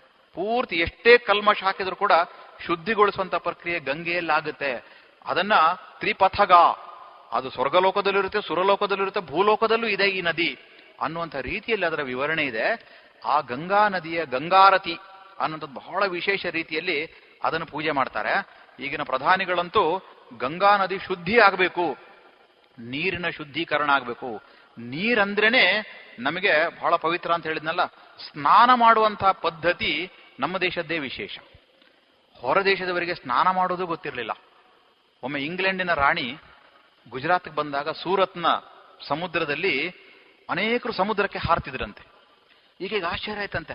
ಪಕ್ಕದವನ ಹತ್ರ ಕೇಳಿ, why people are committing suicide ಅಂತ ಕೇಳಿದಂತೆ. ಯಾಕೆ ಸೂಸೈಡ್ ಮಾಡ್ಕೊಳ್ತಾ ಇದ್ದಾರೆ? ಆಗ ಅವನು ಹೇಳಿದಂತೆ, no no they are not committing suicide, they are enjoying the sea water. ಅವರು ಸಮುದ್ರ ಸ್ನಾನ ಮಾಡ್ತಾ ಇದ್ದಾರೆ. ಅವರ ಕಲ್ಪನೆಯಲ್ಲಿದ್ದದ್ದು ಆರು ತಿಂಗಳಿಗೆ ಒಂದ್ಸಲ ಸ್ನಾನ ಮಾಡಿದ್ರೆ ಸಾಕು. ಯಾಕಂದ್ರೆ ಇಂಗ್ಲೆಂಡ್ ಯಾವಾಗ್ಲೂ ಹಿಮದಿಂದ ಆವೃತವಾಗಿರುವಂತ ಪ್ರದೇಶನೇ ಇರೋದು, ಬೆವರೇ ಬರಲ್ಲ. ಬೆವರೇ ಬರದಿದ್ಮೇಲೆ ಸ್ನಾನ ಮಾಡ್ಬೇಕು ಯಾಕೆ? ನಮಗಾದ್ರೆ ಮಂಗಳೂರಲ್ಲಿದ್ದವರು ಪುತ್ತೂರಲ್ಲಿದ್ದವರು ಮೂರು ಸಲ ಸ್ನಾನ ಮಾಡಿದ್ರು ಸಾಕಲ್ಲ. ಆದ್ರೆ ಒಂದ್ಸಲ ಅಂತೂ ಸ್ನಾನ ಮಾಡೇ ಮಾಡ್ತೀವಿ ನಾವು. ಅವರಿಗೆ ತಿಂಗಳಾನಗಟ್ಟ ಸ್ನಾನ ಮಾಡಿಲ್ಲ ಅಂದ್ರೂ ನಡೀತದೆ. ಸ್ನಾನದ ಕಲ್ಪನೆಯನ್ನು ಕೊಟ್ಟಂಥದ್ದು ನಾವು. ಸ್ನಾನದಿಂದ ಶರೀರ ಶುದ್ಧಿ ಆಗುತ್ತೆ, ಶ್ಲೋಕ ಹೇಳೋದ್ರಿಂದ ಮನಸ್ಸು ಕೂಡ ನಮ್ದು ಶುದ್ಧಿ ಆಗುತ್ತೆ.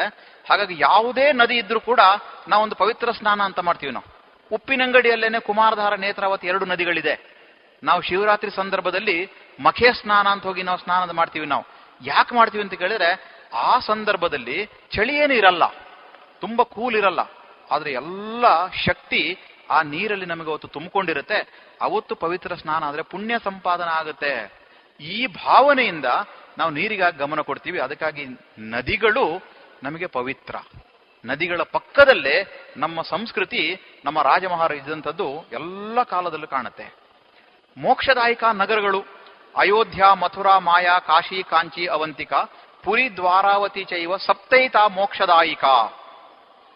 ಅಂದ್ರೆ ಏಳು ಇಲ್ಲಿರುವಂತಹ ಅಯೋಧ್ಯ, ಅಯೋಧ್ಯ ಮಥುರಾ ದೆಲ್ಲಿ ಸಮೀಪದಲ್ಲೇ, ಮಾಯಾ ಮಾಯಾ ಅಂದ್ರೆ ಹರಿದ್ವಾರ, ಕಾಶಿ ಕೆಳ ಈ ಭಾಗದಲ್ಲಿ ಕಾಶಿ, ಕಂಚಿ, ಅವಂತಿಕಾ, ಪುರಿ, ದ್ವಾರಾವತಿ, ಏಳು ಮೋಕ್ಷದಾಯಿಕ ನಗರಗಳು. ಅಯೋಧ್ಯೆಯ ಬಗ್ಗೆ ಅದರ ಹೆಸರೇನೆ ಅಯುದ್ಧ, ಯುದ್ಧನೇ ಇರಬಾರ್ದು, ಅದಕ್ಕಾಗಿ ಅಯೋಧ್ಯ. ಅಯೋಧ್ಯೆ ರಾಜ ಶ್ರೀರಾಮಚಂದ್ರನ ಬಗ್ಗೆ ನಾವು ಈಗಾಗಲೇ ನಿಧಿ ಸಮರ್ಪಣಾ ಅಭಿಯಾನದಲ್ಲಿ ಅನೇಕರು ಭಾಗವಹಿಸಿರ್ಬೋದು, ಗೊತ್ತಂತೂ ನಮಗಿದೆ. ಸಾವಿರದ ಐನೂರ ಇಪ್ಪತ್ತೆಂಟರಲ್ಲಿ ಮೀರ್ ಬಾಕಿ ಅವನ ಸೇನಾಪತಿಯನ್ನ ಕಳಿಸಿ, ಅಂದ್ರೆ ಬಾಬರ್ ತನ್ನ ಸೇನಾಪತಿ ಮೀರ್ ಬಾಕಿ ಮೂಲಕ ದೇವಸ್ಥಾನವನ್ನ ನಾಶ ಮಾಡಿ ಅದರ ಅವಶೇಷದಲ್ಲೇ ಮಸೀದಿಯನ್ನು ಕಟ್ಟಿದ ಅಂತ ನಮಗೆ ಗೊತ್ತಿದೆ. ಎಷ್ಟು ಬಾರಿ ಯುದ್ಧ ಆಯ್ತು ಅದಾದ್ಮೇಲೆ? ಲಕ್ಷಾಂತರ ಜನರು ಅದರ ಎಪ್ಪತ್ತಾರು ಬಾರಿ ಯುದ್ಧ ಆಯಿತು, ಲಕ್ಷಾಂತರ ಜನ ಪ್ರಾಣವನ್ನು ಕೊಟ್ಟರು. ಆದರೂ ನಮಗೆ ಅಯೋಧ್ಯೆ ಬಹಳ ಪ್ರಮುಖವಾಗಿರುವಂಥ ಜನ್ಮಸ್ಥಾನ. ಅದು ಶ್ರೀರಾಮನ ಜನ್ಮಸ್ಥಾನ. ಅನೇಕರು ತಮಾಷೆ ಮಾಡಿದ್ರು, ಶ್ರೀರಾಮ ಅನ್ನೋದಕ್ಕೆ ಏನು ಆಧಾರ ಇದೆ, ಅವನದೇ ಭೂಮಿ ಅಂತ ಏನು ಪ್ರೂಫ್ ಇದೆ, ಅವನು ಮನುಷ್ಯನೇ ಅಲ್ಲ. ಆದರೆ ಸುಪ್ರೀಂ ಕೋರ್ಟ್ನ ಫೈವ್ ಬೆಂಚ್ ಇರುವಂತಹ ಜಡ್ಜಸ್ ಅವರು ಯುನಾನಿಮಸ್ಲಿ ತೀರ್ಪು ಕೊಡ್ತಾರೆ, ಅದು ರಾಮಂದೇ ಜಾಗ, ಇನ್ಯಾರಿಗೂ ಕೊಡ್ಲಿಕ್ಕೆ ಸಾಧ್ಯನೇ ಇಲ್ಲ. ಈಗ ಅಲ್ಲಿ ಉತ್ಖನನ ಮಾಡ್ತಾ ಗೊತ್ತಾಗ್ತಾ ಇದೆ, ಭೂಮಿಯ ಕೆಳಗೆ ಇನ್ನೂ ಅನೇಕ ಬಾವಿಗಳು ಸಿಗ್ತಾ ಇದೆ, ಅವನ ಪಾದುಕೆಗಳ ರೀತಿಯಲ್ಲಿ ಆಕಾರಗಳು ಸಿಗ್ತಾ ಇದೆ. ಅಂದ್ರೆ ಎಲ್ಲ ಪ್ರೂವ್ ಆದ್ಮೇಲೆ ಸುಪ್ರೀಂ ಕೋರ್ಟ್ಗೆ ಅನಿಸ್ತು ಇದು ರಾಮನ ಮಂದಿರನೇ. ಅಂದ್ರೆ ರಾಮ ಎಷ್ಟು ಪ್ರಖ್ಯಾತ ಅಂತ ನಮಗೆ ಕೊರೋನಾ ಸಂದರ್ಭದಲ್ಲಿ ಗೊತ್ತಿರ್ಬೋದು, ಗೊತ್ತಾಗಿರ್ಬೋದು. ರಾಮಾಯಣ ಸೀರಿಯಲ್ ಅನ್ನ ಮತ್ತೊಮ್ಮೆ ಪ್ರದರ್ಶನ ಮಾಡಿದ್ರು. ಆ ರಾಮಾಯಣ ಸೀರಿಯಲ್ ಅಷ್ಟೇ ಭಕ್ತಿಯಿಂದ ನೋಡಿದನು. ಅನೇಕ ರೀತಿಯಲ್ಲಿ ನೀವು ಮೊದಲು ನೋಡಿರ್ಲಿಕ್ಕಿಲ್ಲ, ಮೂವತ್ತು ವರ್ಷದ ಹಿಂದೆ ನೀವು ನೋಡ್ಲಿಕ್ಕೆ ಸಾಧ್ಯನೇ ಇಲ್ಲ. ರಾಮಾಯಣ ತೋರಿಸಿದ್ರು, ಇದೇ ರಮಾನಂದ ಸಾಗರ್ ಧಾರಾವಾಹಿಯಾಗಿ ತೋರಿಸಿದ್ರು. ಅದನ್ನ ವರ್ಷಾನುಗಟ್ಲೆ ಇತ್ತದು. ಬಹಳ ಭಕ್ತಿಯಿಂದ ಅದನ್ನ ನೋಡ್ತಾನೆ ಇದ್ರಲ್ಲ ನಾನು. ಎಷ್ಟು ಭಕ್ತಿ ಅಂತ ಹೇಳಿದ್ರೆ, ಅನೇಕ ಮದುವೆಗಳು ಕೂಡ ಒಂಬತ್ತರಿಂದ ಹನ್ನೊಂದುವರೆಗೆ ಮದುವೆ ಕಲ್ಯಾಣ ಮಂಟಪದಲ್ಲಿ ಜನನೇ ಇರ್ತಿರ್ಲಿಲ್ಲ. ಯಾಕೆ ನಾವೆಲ್ಲ ಅದನ್ನು ನೋಡಿ ಅನುಭವ ಗೊತ್ತಿದೆ ನಮಗೆ. ಆಗ ಮದುವೆ ಮಂಟಪದಲ್ಲಿ ಟಿವಿ ಇಡ್ತಾ ಇದ್ರು, ಯಾಕೆ ರಾಮಾಯಣ ಸೀರಿಯಲ್ ಟೆಲಿಕಾಸ್ಟ್ ಇದ್ರೆ ಜನ ಬರ್ತಾರೆ.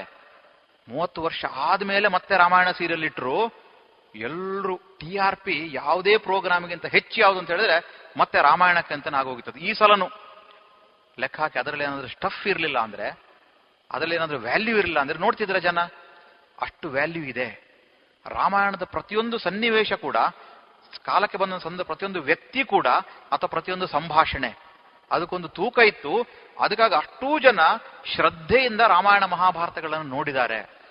ಅಂದ್ರೆ ರಾಮ ಈ ತರ ಕೇವಲ ಒಬ್ಬ ದೇವರಾಗಿ ಅಲ್ಲ, ಅವನು ಸಾಮಾನ್ಯ ಮನುಷ್ಯನಾಗಿನೂ ಕೂಡ ರಾಮ ಹೇಗೆ ಜೀವನದಲ್ಲಿ ಒಂದು ದಾರಿ ತೋರಿಸಬಹುದು, ಕೇವಲ ದೇವಸ್ಥಾನಕ್ಕೆ ಸೀಮಿತ ಆಗಬೇಕು ಅಂತಲ್ಲ. ರಾಮರಾಜ್ಯದ ಮೂಲಕ ಗ್ರಾಮಗಳು, ನಮ್ಮ ಗ್ರಾಮಗಳು ಮತ್ತೆ ವಿಕಾಸ ಆಗಲೇಬೇಕು. ಈ ನಿಟ್ಟಿನಲ್ಲಿ ನಮಗೆ ಅಯೋಧ್ಯ, ಮಥುರಾ ಕೃಷ್ಣನ ಜನ್ಮಸ್ಥಾನ, ಕಾಶಿ ವಿಶ್ವೇಶ್ವರನ ಜನ್ಮಸ್ಥಾನ, ಇದೆಲ್ಲ ಪವಿತ್ರ ಪ್ರದೇಶಗಳು, ಪುಣ್ಯ ಕ್ಷೇತ್ರಗಳು ಜೀವನದಲ್ಲಿ ಒಂದಲ್ಲ ಒಂದು ಬಾರಿ ಸಂದರ್ಶನ ಮಾಡಲೇಬೇಕು. ಅಲ್ಲಿ ಬಹಳ ಪವರ್ಫುಲ್ ಇರುತ್ತೆ.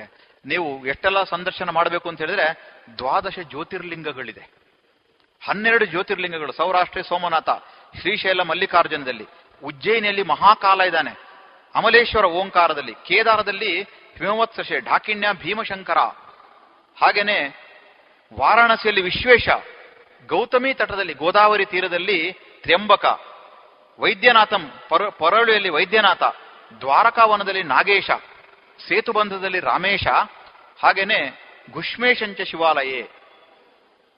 ಅಂದ್ರೆ ಹನ್ನೆರಡು ಜ್ಯೋತಿರ್ಲಿಂಗಗಳು ಬಹಳ ಪ್ರಮುಖವಾಗಿರುವಂತಹ ಜಾಗಗಳಲ್ಲೇ ಇದೆ. ಇದನ್ನ ದರ್ಶನ ಮಾಡಬೇಕು ಅಂತ ಪ್ರಯತ್ನ ಮಾಡ್ತಾರೆ. ನಮ್ಮ ದೇಶದಲ್ಲಿ ಅನೇಕ ಬಾರಿ ದೇವರುಗಳ ಮಧ್ಯೆನೇ ಜಗಳಾಗಲಿಕ್ಕೆ ಪ್ರಾರಂಭ ಆಗುತ್ತೆ. ಹರಿಶ್ರೇಷ್ಠನ ಹರಶ್ರೇಷ್ಠನ ಅಂತ ಹೇಳಿ, ಹರಿದ್ವಾರ ಅದು ಎರಡಕ್ಕೂ ದ್ವಾರ ಆಗಿರ್ತಲ್ಲಿ. ಅಲ್ಲಿ ಹರಿಯ ಕೇದಾರಕ್ಕೂ ಹೋಗ್ಬೋದು, ಹರನ ಬ ಹರನ ಕೇದಾರಕ್ಕೂ ಹೋಗ್ಬೋದು, ಹರಿಯ ಬದರಿಗೂ ಕೂಡ ಅಲ್ಲಿ ಹೋಗುವಂತಹ ದ್ವಾರ ಇದೆ. ನಮ್ಮ ದೇಶದಲ್ಲಿ ಸಣ್ಣ ಪುಟ್ಟ ಜಗಳಗಳಿಗೆ ದೇಶವನ್ನೇ ಬಲಿ ಕೊಟ್ಟಿರುವಂಥದ್ದು ನಮ್ಗೆ ಕಾಣುತ್ತೆ. ಒಬ್ಬ ಶಿವಭಕ್ತ, ಅವನಿಗೊಂದ್ಸಲ ಪೂಜೆ ಮಾಡಬೇಕು ಅಂತ ಅನಿಸ್ತಂತೆ. ಆ ಶಿವಭಕ್ತ ಪೂಜೆ ಮಾಡ್ಬೇಕು ಹೋಗಿದ್ರೆ ಅಲ್ಲೊಂದು ದೇವರ ಮೂರ್ತಿ ಇತ್ತು, ನೋಡ್ತಾನೆ ಇನ್ಯಾವುದು ಸಿಗಲ್ಲ, ಒಂದೇ ಇದೆ. ಅದು ನೋಡಿದ್ರೆ ಹರಿಹರನ ಮೂರ್ತಿ ಇದೆ. ಅಂದ್ರೆ ನಮ್ಮ ಪೂರ್ವಜರು ನೋಡಿ ಎಷ್ಟು ಚೆನ್ನಾಗಿ ಪ್ಲಾನ್ ಮಾಡಿದ್ದಾರೆ, ಜಗಳನೇ ಬರಬಾರ್ದು ಅಂತ ಹೇಳಿ ಹರಿ ಮತ್ತು ಹರ ಇಬ್ಬರನ್ನೂ ಸೇರಿಸಿ ಒಂದು ದೇವರ ಮೂರ್ತಿ ಮಾಡ್ತಾರೆ, ಹರಿಹರ ಮೂರ್ತಿ ಅಂತ ಹೇಳ್ತಾರೆ ಅದನ್ನ. ಈ ಶಿವಭಕ್ತ, ಶಿವಭಕ್ತ ಇರ್ಲಿ ವಿಷ್ಣು ಭಕ್ತ ಇರ್ಲಿ, ಹೋಗಿ ಪೂಜೆ ಮಾಡಬೇಕು ಅಂತ ಅವನಿಗೆ ಅನಿಸ್ತು. ಅವನೇನ್ ಪ್ಲಾನ್ ಮಾಡಿದ ಅಂದ್ರೆ, ನಾನು ಶಿವನಿಗೆ ಮಾತ್ರ ಮಾಡಬೇಕು, ಅದಕ್ಕಾಗಿ ಹರಿಹರನಲ್ಲಿ ಅರ್ಧ ಪಾರ್ಟ್ ಹರಿ ಇದ್ದಾನೆ, ಅರ್ಧ ಪಾರ್ಟ್ ಶಿವ ಇದ್ದಾರೆ. ಪ್ರತಿಯೊಂದು ಪೂರ ಪ್ರತ್ಯೇಕ ಪ್ರತ್ಯೇಕನೇ ಭಾಗವಾಗಿದೆ. ಒಂದು ಕಡೆ ಚರ್ಮ ಇದೆ, ಒಂದು ಕಡೆ ಪೀತಾಂಬರ ಇದೆ, ಒಂದು ಕಡೆ ಶಿವನ ಜಟೆ ಇದೆ, ಇನ್ನೊಂದು ಕಡೆ ವಿಷ್ಣುವಿನ ರೂಪದಲ್ಲಿದೆ ಅದು, ಒಂದು ಕಡೆ ಹಾವಿದೆ, ಇನ್ನೊಂದು ಕಡೆ ರುದ್ರಾಕ್ಷಿ ಇದೆ. ಇದೆಲ್ಲ ನೋಡಿದಾಗ ಅವನಿಗನ್ಸು, ನಾನು ಶಿವನಿಗೆ ಮಾತ್ರ ಪೂಜೆ ಮಾಡಬೇಕು. ಹೇಗೆ ಪ್ಲಾನ್ ಮಾಡೋದು? ಮಧ್ಯಭಾಗದಲ್ಲಿ ಒಂದು ದಾರವನ್ನ ಮೇಲಿಂದ ಕೆಳಗೆ, ದಪ್ಪ ದಾರ ಕೆಳಗೆ ಮೇಲಿಂದ ಬಿಟ್ಟು, ಯಾವುದೇ ಕಾರಣಕ್ಕೂ ಅದು ವಿಷ್ಣುಗೆ ಹೋಗಲೇಬಾರದು ಅಂತ ಪ್ರಯತ್ನ ಪಟ್ಟಂತೆ. ಅವನು ಅಭಿಷೇಕ ಮಾಡ್ಬೇಕಾದ್ರೆ ಶಿವನಿಗೆ ಮಾತ್ರ ಒಂದ್ ಸೈಡಿಂದ ಮಾಡಿದ, ತಪ್ಪಿ ಕೂಡ ಅಭಿಷೇಕ ಆ ಕಡೆ ಹೋಗಬಾರ್ದು, ಆ ತರ ಪ್ಲಾನ್ ಮಾಡಿದ. ಸ್ವಲ್ಪ ಹೊತ್ತಾದ್ಮೇಲೆ ಹೂ ಇಡ್ಬೇಕು, ಅದಕ್ಕೆ ಹೂವನ್ನ ಶಿವನಿಗೆ ಮಾತ್ರ ಇಡ್ತಾನೆ, ಅದು ವಿಷ್ಣುಗೆ ಕಾಣ್ಲೂಬಾರದು ಅಂತ ಸ್ವಲ್ಪ ಡೈರೆಕ್ಷನ್ ಚೇಂಜ್ ಮಾಡಿ ಇಡ್ತಾನಂತ. ಅದಾದ್ಮೇಲೆ ಬೇರೆ ಗಂಧ ಎಲ್ಲ ಹಚ್ತಾನೆ, ಒಂದೇ ಕಡೆ ಹಚ್ತಾನೆ. ಅವನಿಗೆ ಡೌಟ್ ಬಂದಿರೋದು ಯಾವಾಗ ಅಂತ ಹೇಳಿದ್ರೆ, ಅಗರಬತ್ತಿ ಹಚ್ಚಬೇಕಾದ್ರೆ ಏನ್ ಮಾಡೋದೀಗ? ಅಗರಬತ್ತಿ ಹಚ್ಚಲೇಬೇಕು, ಹಚ್ಚಿದ್ರೆ ಸ್ವಲ್ಪ ಭಾಗ ವಿಷ್ಣುಗೆ ಹೊರಟೋಗ್ಬಿಡ್ತ. ಅವನು ಅವನ ಮೂಗು ಓಪನ್ ಇದೆ, ಅದಕ್ಕೇನ್ ಮಾಡ್ತಾನೆ, ಸ್ವಲ್ಪ ಹತ್ತಿ ತಗೊಂಡು ಅವನ ಮೂಗು ಇಟ್ಬಿಡ್ತಾನಂತ. ನಿನ್ನ ಮೂಗು ಒಳಗೆ ಹೋಗ್ಲೇಬಾರ್ದು ಅಂತೇಳಿ ಇವನಿಗೆ ಮಾತ್ರ ಮಾಡ್ತಾನೆ. ಪೂಜೆ ಎಲ್ಲ ಆಯ್ತು ಆದ್ಮೇಲೆ ಆಶ್ಚರ್ಯ ಅಂದ್ರೆ, ಇವನಿಗೆ ವಿಷ್ಣು ಪ್ರತ್ಯಕ್ಷ ಆಗ್ಬಿಟ್ಟ. ಪೂಜೆ ಮಾಡಿದ್ದು ಶಿವನಿಗೆ, ಪ್ರತ್ಯಕ್ಷ ಆಗಿರೋದು ವಿಷ್ಣು, ಹೇಗ್ ಸಾಧ್ಯ ಅಂತ ಕೇಳಿದಂತ. ಆಗ ವಿಷ್ಣು ಹೇಳಿದಂತೆ, ನೀನ್ ಏನ್ ಪೂಜೆ ಮಾಡಿದೆ ಅಂತ ಹೇಳಿದ್ರೆ, ನೀನ್ ಪ್ರತಿಯೊಂದು ಮಾಡ್ಬೇಕಾದ್ರೆ ಇದು ವಿಷ್ಣುಗಲ್ಲ, ಇದು ಹೂ ಹಾಕಿದದ್ದು ವಿಷ್ಣುವಿಗಲ್ಲ, ಅದು ಅಥವಾ ಗಂಧ ಹಾಕಿದದ್ದು ವಿಷ್ಣುಗಲ್ಲ, ಅಂದ್ರೆ ನನ್ನನ್ನೇ ನೀನು ನೆನಪು ಮಾಡ್ಕೊಂಡಿದ್ದೀಯ ಅಷ್ಟು ಬಾರಿ, ಹಾಗೆ ನನ್ನೇ ನೆನಪು ಮಾಡ್ಕೊಂಡು ನಾನೇ ಪ್ರತ್ಯಕ್ಷ ಆಗ್ಬೇಕಲ್ಲ. ಅಂದ್ರೆ ಇದೇ ರೀತಿ ವಿಷ್ಣು ಭಕ್ತ ಮಾಡಿದ್ರು ಶಿವ ಪ್ರತ್ಯಕ್ಷ ಆಗ್ತಿದ್ದ. ಅಂದ್ರೆ ನಮ್ಮ ದೇಶದಲ್ಲಿ ಈ ತರ ಸಾಮರಸ್ಯಕ್ಕಾಗಿ ಯಾವುದೋ ಕಾರಣದಿಂದ ಜಗಳಾದ ಪರಿಣಾಮವಾಗಿ ನಾವು ಅನೇಕ ಯುದ್ಧಗಳನ್ನ ಸೋಲ್ಬೇಕಾಗಿ ಬಂತು, ಪ್ರದೇಶ ನಾಶ ಆಗ್ಬೇಕಾಗಿ ಬಂತು. ಈ ಭಾವನೆ ಬರಬಾರ್ದು, ಸಾಮರಸ್ಯ ಇರಬೇಕು ಅನ್ನೋ ಕಾರಣದಿಂದಾಗಿ ಹರಿಹರ ಪೂಜೆ, ಆ ದೇವರ ಪೂಜೆನ ನಮ್ಮ ದೇಶದಲ್ಲಿ ಬಹಳ ವಿಶೇಷ. ಅಂದ್ರೆ ನಮ್ದು ಯಾವುದೇ ಪವಿತ್ರ ಪ್ರದೇಶ ಇರ್ಬೋದು, ಹಾಗೇನೆ ಏಕಾತ್ಮತೆ ಆಧಾರಗಳು ಯಾವುದು? ಐವತ್ ದ್ವಾದಶ ಜ್ಯೋತಿರ್ಲಿಂಗಗಳು, ಐವತ್ತೊಂದು ಶಕ್ತಿಪೀಠಗಳು. ನಮ್ಗೆ ಗೊತ್ತಿದೆ ಐವತ್ತೊಂದು ಎಲ್ಲೆಲ್ಲಿ ಶಕ್ತಿಪೀಠ ಅಂತ ಹೇಳಿದ್ರೆ ಬಹಳ ಪ್ರಸಿದ್ಧವಾಗಿರುವಂತಹ ಪೀಠಗಳು ನಮ್ಮ ದೇಶದಲ್ಲಿದೆ. ಸಪ್ತಮೋಕ್ಷದ ನವ ನಗರಗಳು, ಕುಲಪರ್ವತಗಳು, ಚತುರ್ಧಾಮ್ನ ಚತುರ್ಧಾಮಗಳು, ಚತುರಾಮ್ನಾಯ ಪೀಠಗಳು, ಹಾಗೇನೆ ವರ್ಣಿಸುವ ಸಾಹಿತ್ಯಗಳು. ನಮ್ಮ ದೇಶದಲ್ಲಿರುವಷ್ಟು ಸಾಹಿತ್ಯ ಬೇರೆಲ್ಲೂ ಸಿಗಲಿಕ್ಕೆ ಸಾಧ್ಯನೇ ಇಲ್ಲ. ನಿಮಗೆ ಮುಸಲ್ಮಾನರಿಗೆ ತಗೊಂಡ್ರೆ ಒಂದು ಕುರಾನ್, ಕ್ರೈಸ್ತರಿಗೆ ಯಾವ್ದಪ್ಪ ನಿನ್ನ ಪೂಜೆ ಮಾಡ್ತೀನಿ ಅಂತ ಹೇಳಿದ್ರೆ ಒಂದು ಬೈಬಲ್. ನಮಗೆಷ್ಟು ಎಷ್ಟು ಸಿಕ್ಕಿದಷ್ಟಿದೆ. ರಾಮಾಯಣದಲ್ಲಿ ಇಪ್ಪತ್ನಾಲ್ಕು ಸಾವಿರ ಶ್ಲೋಕಗಳಿದೆ. ಮಹಾಭಾರತದಲ್ಲಿ ಒಂದು ಲಕ್ಷ ಶ್ಲೋಕಗಳು ಮಹಾಭಾರತದಲ್ಲಿದೆ. ಭಗವದ್ಗೀತೆಯಲ್ಲಿ ಏಳ್ನೂರು ಶ್ಲೋಕಗಳಿದೆ. ಪುರಾಣಗಳಲ್ಲಿ ಹದಿನೆಂಟು ಪುರಾಣಗಳಲ್ಲಿ ಎಷ್ಟು ಸಾವಿರ ಶ್ಲೋಕಗಳಿದೆ. ಋಗ್ವೇದ, ಯಜುರ್ವೇದ, ಸಾಮವೇದ, ಅಥರ್ವೇದ ಸಾವಿರಾರು ಶ್ಲೋಕಗಳು. ಋಗ್ ಋಗ್ವೇದ ಒಂದರಲ್ಲೇನೆ ಹತ್ತು ಸಾವಿರದ ಐನೂರ ಐವತ್ತೆರಡು ಶ್ಲೋಕಗಳಿದೆ. ಮತ್ತು ಆ ಶ್ಲೋಕಗಳು ಯಾವುದು ದೇವರನ್ನ ಮೆಚ್ಚಿಸ್ಲಿಕ್ಕೆ ಶ್ಲೋಕಗಳಲ್ಲ. ಅದು ಆ ಶ್ಲೋಕ ಎಲ್ಲವೂ ಒಂದೊಂದು ರಿಸರ್ಚ್, ಸಂಶೋಧನೆ ಅದರಲ್ಲಿದೆ. ಹೀಗೆ ರಾಮಾಯಣ ಇರ್ಬೋದು, ಮಹಾಭಾರತ ಇರ್ಬೋದು, ಅನೇಕ ಕಾವ್ಯಗಳಿರ್ಬೋದು, ಗ್ರಂಥಗಳಿರ್ಬೋದು, ಇವೆಲ್ಲವೂ ನಮಗೆ ಆಕಾರ ಸಾಹಿತ್ಯಗಳು ನಮ್ಮಲ್ಲಿದೆ. ಈ ಸಾಹಿತ್ಯಗಳ ಮೂಲಕ ನಾವು ದೇಶವನ್ನ ಆರಾಧನೆ ಮಾಡ್ಕೊಳ್ಳುವಂತಹ ಹಂತದಲ್ಲಿ ಇದೀವಿ ನಾವು. ಅಂದ್ರೆ ಮೊದಲನೇದಾಗಿ ನಾನು ಹೇಳಿದೆ ಭೌಗೋಳಿಕ ಪ್ರದೇಶ, ಅದರ ಹೆಸರುಗಳು ಅಪಭ್ರಂಶ ಆಗಿರೋದು. ಆಗತಾಗತಾ ಎಲ್ಲಿವರೆಗೆ ಬಂತು ಅಂತ ಹೇಳಿದ್ರೆ ಆ ಕವಿ ಅದನ್ನು ಹೇಳ್ತಾರೆ, ವಿದ್ಯಾನಂದರು ಹೇಳ್ತಾರೆ, ಮನೆಯಲ್ಲಿ ಎಲ್ಲರೂ ಅಪ್ಪ ಇರೋರೆಲ್ಲ ಡ್ಯಾಡಿ ಆದ್ರು, ಅಮ್ಮಂದಿರೆಲ್ಲ ಮಮ್ಮಿ ಆದ್ರು, ಗಂಡಸರೆಲ್ಲ ಅಂಕಲ್ಗಳಾದ್ರು, ಹೆಂಗಸರೆಲ್ಲ ಆಂಟಿಗಳಾದ್ರು. ಅಂದ್ರೆ ಇಡೀ ದೇಶ ಈ ನಾಲ್ಕರಲ್ಲಿ ಡಿವೈಡ್ ಆಗಲಿಕ್ಕೆ ಪ್ರಾರಂಭ ಆಗುತ್ತೆ. ಆದ್ರೆ ನಮ್ಮ ಸಂಬಂಧ ವಾಚಕಗಳು ಪದ ನಾವೇನಾದ್ರೂ ಉಪಯೋಗ ಮಾಡಿಕೊಂಡ್ರೆ ನೂರಾರು ಪದಗಳು ನಮಗೆ ಸಿಗುತ್ತೆ. ಅಂಕಲ್ ಆಂಟಿಯಲ್ಲಿ ಬರೀ ವ್ಯತ್ಯಾಸ ಆಗಲ್ಲ. ಅದು ಭಾವ ಇರ್ಬೋದು, ಭಾವಮ್ಮ ಇರ್ಬೋದು, ಅಣ್ಣ ಇರ್ಬೋದು, ಮಾವ ಇರ್ಬೋದು, ಚಿಕ್ಕಪ್ಪ ಇರ್ಬೋದು, ಚಿಕ್ಕಮ್ಮ ಇರ್ಬೋದು, ನಾದಿನಿ ಇರ್ಬೋದು, ಸೊಸೆ ಇರ್ಬೋದು, ಎಲ್ಲ ರೀತಿಯಲ್ಲಿ ಬದಲಾಗ್ತಾ ಇರ್ತಾರೆ. ಸ್ವಾಮಿ ವಿವೇಕಾನಂದರನ್ನ ಅನೇಕ ರೀತಿಯಲ್ಲಿ ಈ ಥರದ ಪ್ರಶ್ನೆ ಕೇಳ್ತಾರೆ ಅವರನ್ನ. ನೀವು ನಿಮ್ಮ ದೇಶದಲ್ಲಿ ಹೆಣ್ಣು ಮಕ್ಕಳು ಅಂತ ಹೇಳಿದ್ರೆ ಬಹಳವಾಗಿ ಏನೋ ಬಹಳ ದೂರ ಇಟ್ಟಾಗೆ ಮಾಡ್ತೀರಿ ನೀವು. ನಮ್ಮ ದೇಶದಲ್ಲಿ ನೋಡಿ, ನಾವು ಬಹಳ ಕ್ಯಾಶುವಲ್. ಹೆಣ್ಮಕ್ಳೆಲ್ಲೇ ಸಿಗ್ಲಿ ನಾವು ಶೇಕ್ ಹ್ಯಾಂಡ್ ಮಾಡ್ತೀವಿ, ನಾವು ನಾವು ಹಗ್ ಬೇಕಾದ್ರೆ ಮಾಡ್ತೀವಿ ನಾವು.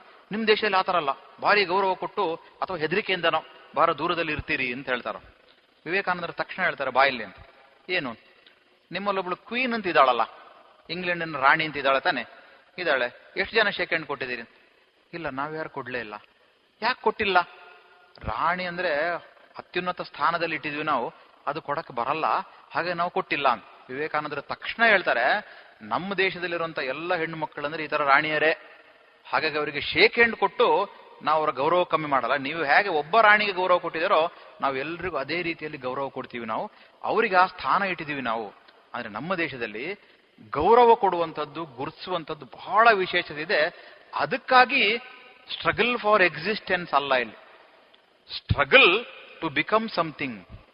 ಇಲ್ಲಿ ಮನುಷ್ಯರು ದೈವತ್ವಕ್ಕೆ ಏರ್ಬೇಕು ಅನ್ನೋ ಕಾರಣಕ್ಕಾಗಿನೇ ನಮ್ಮ ದೇಶದಲ್ಲಿ ಒಂದಷ್ಟು ಪ್ಲಾನ್ ಮಾಡಿದ್ದಾರೆ.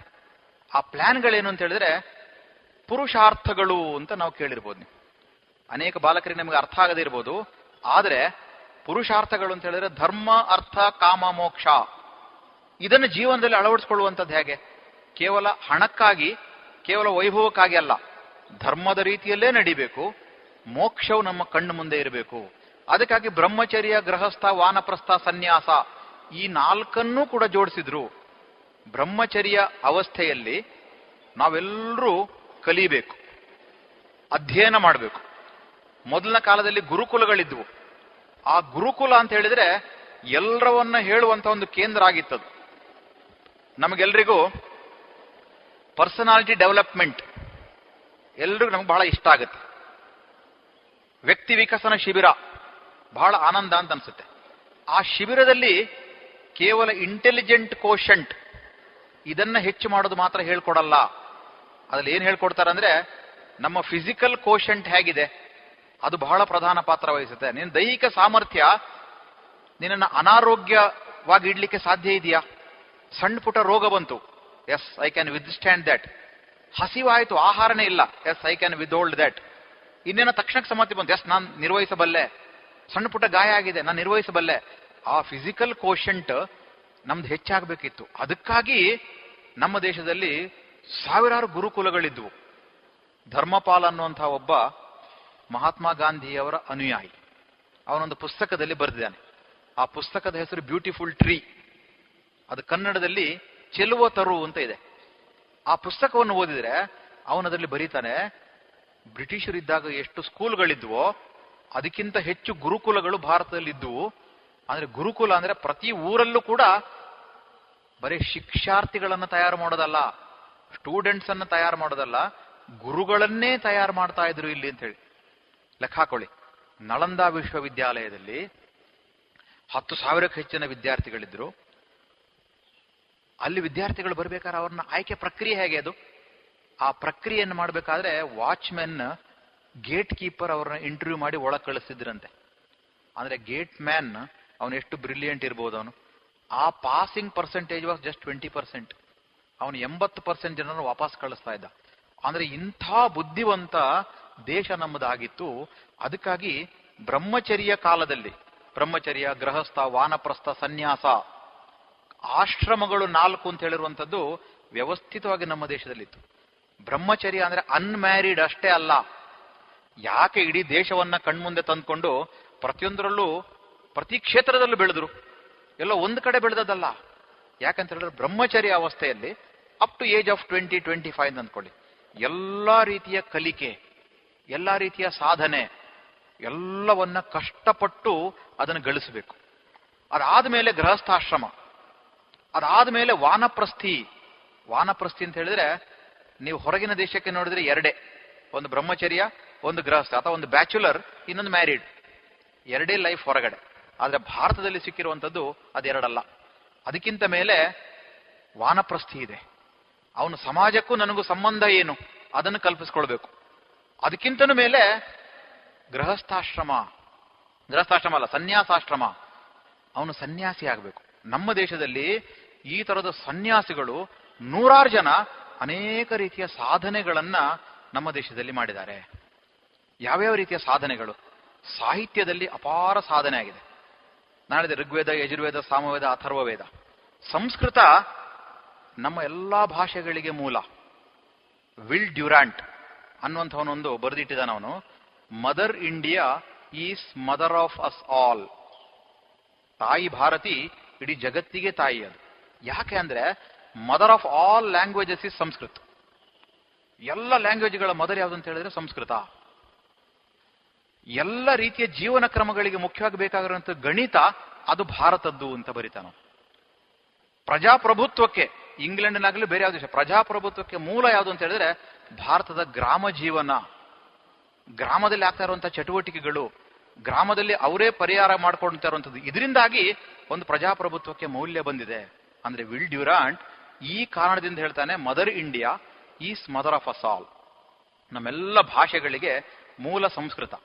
ನಾವು ಯಾವುದೇ ಭಾಷೆ ಹೇಳ್ಬೋದು, ಅದಕ್ಕೆ ಸಂಸ್ಕೃತ ಒಂದು ಟಚ್ ಇದ್ದೇ ಇದೆ. ಅದು ನಮ್ಮ ಅನೇಕರಿಗೆ ಆಂಗ್ಲ ಭಾಷೆಯಲ್ಲಿ ಪರಿಣಿತಿ ಹೊಂದಬೇಕು ಅಂತಿರುತ್ತೆ, ಆದರೆ ಅದರಲ್ಲಿ ಕೆಲವು ನ್ಯೂನತೆಗಳಿದೆ, ಗಮನಕ್ಕೆ ತರಬೇಕಾದ್ರೆ.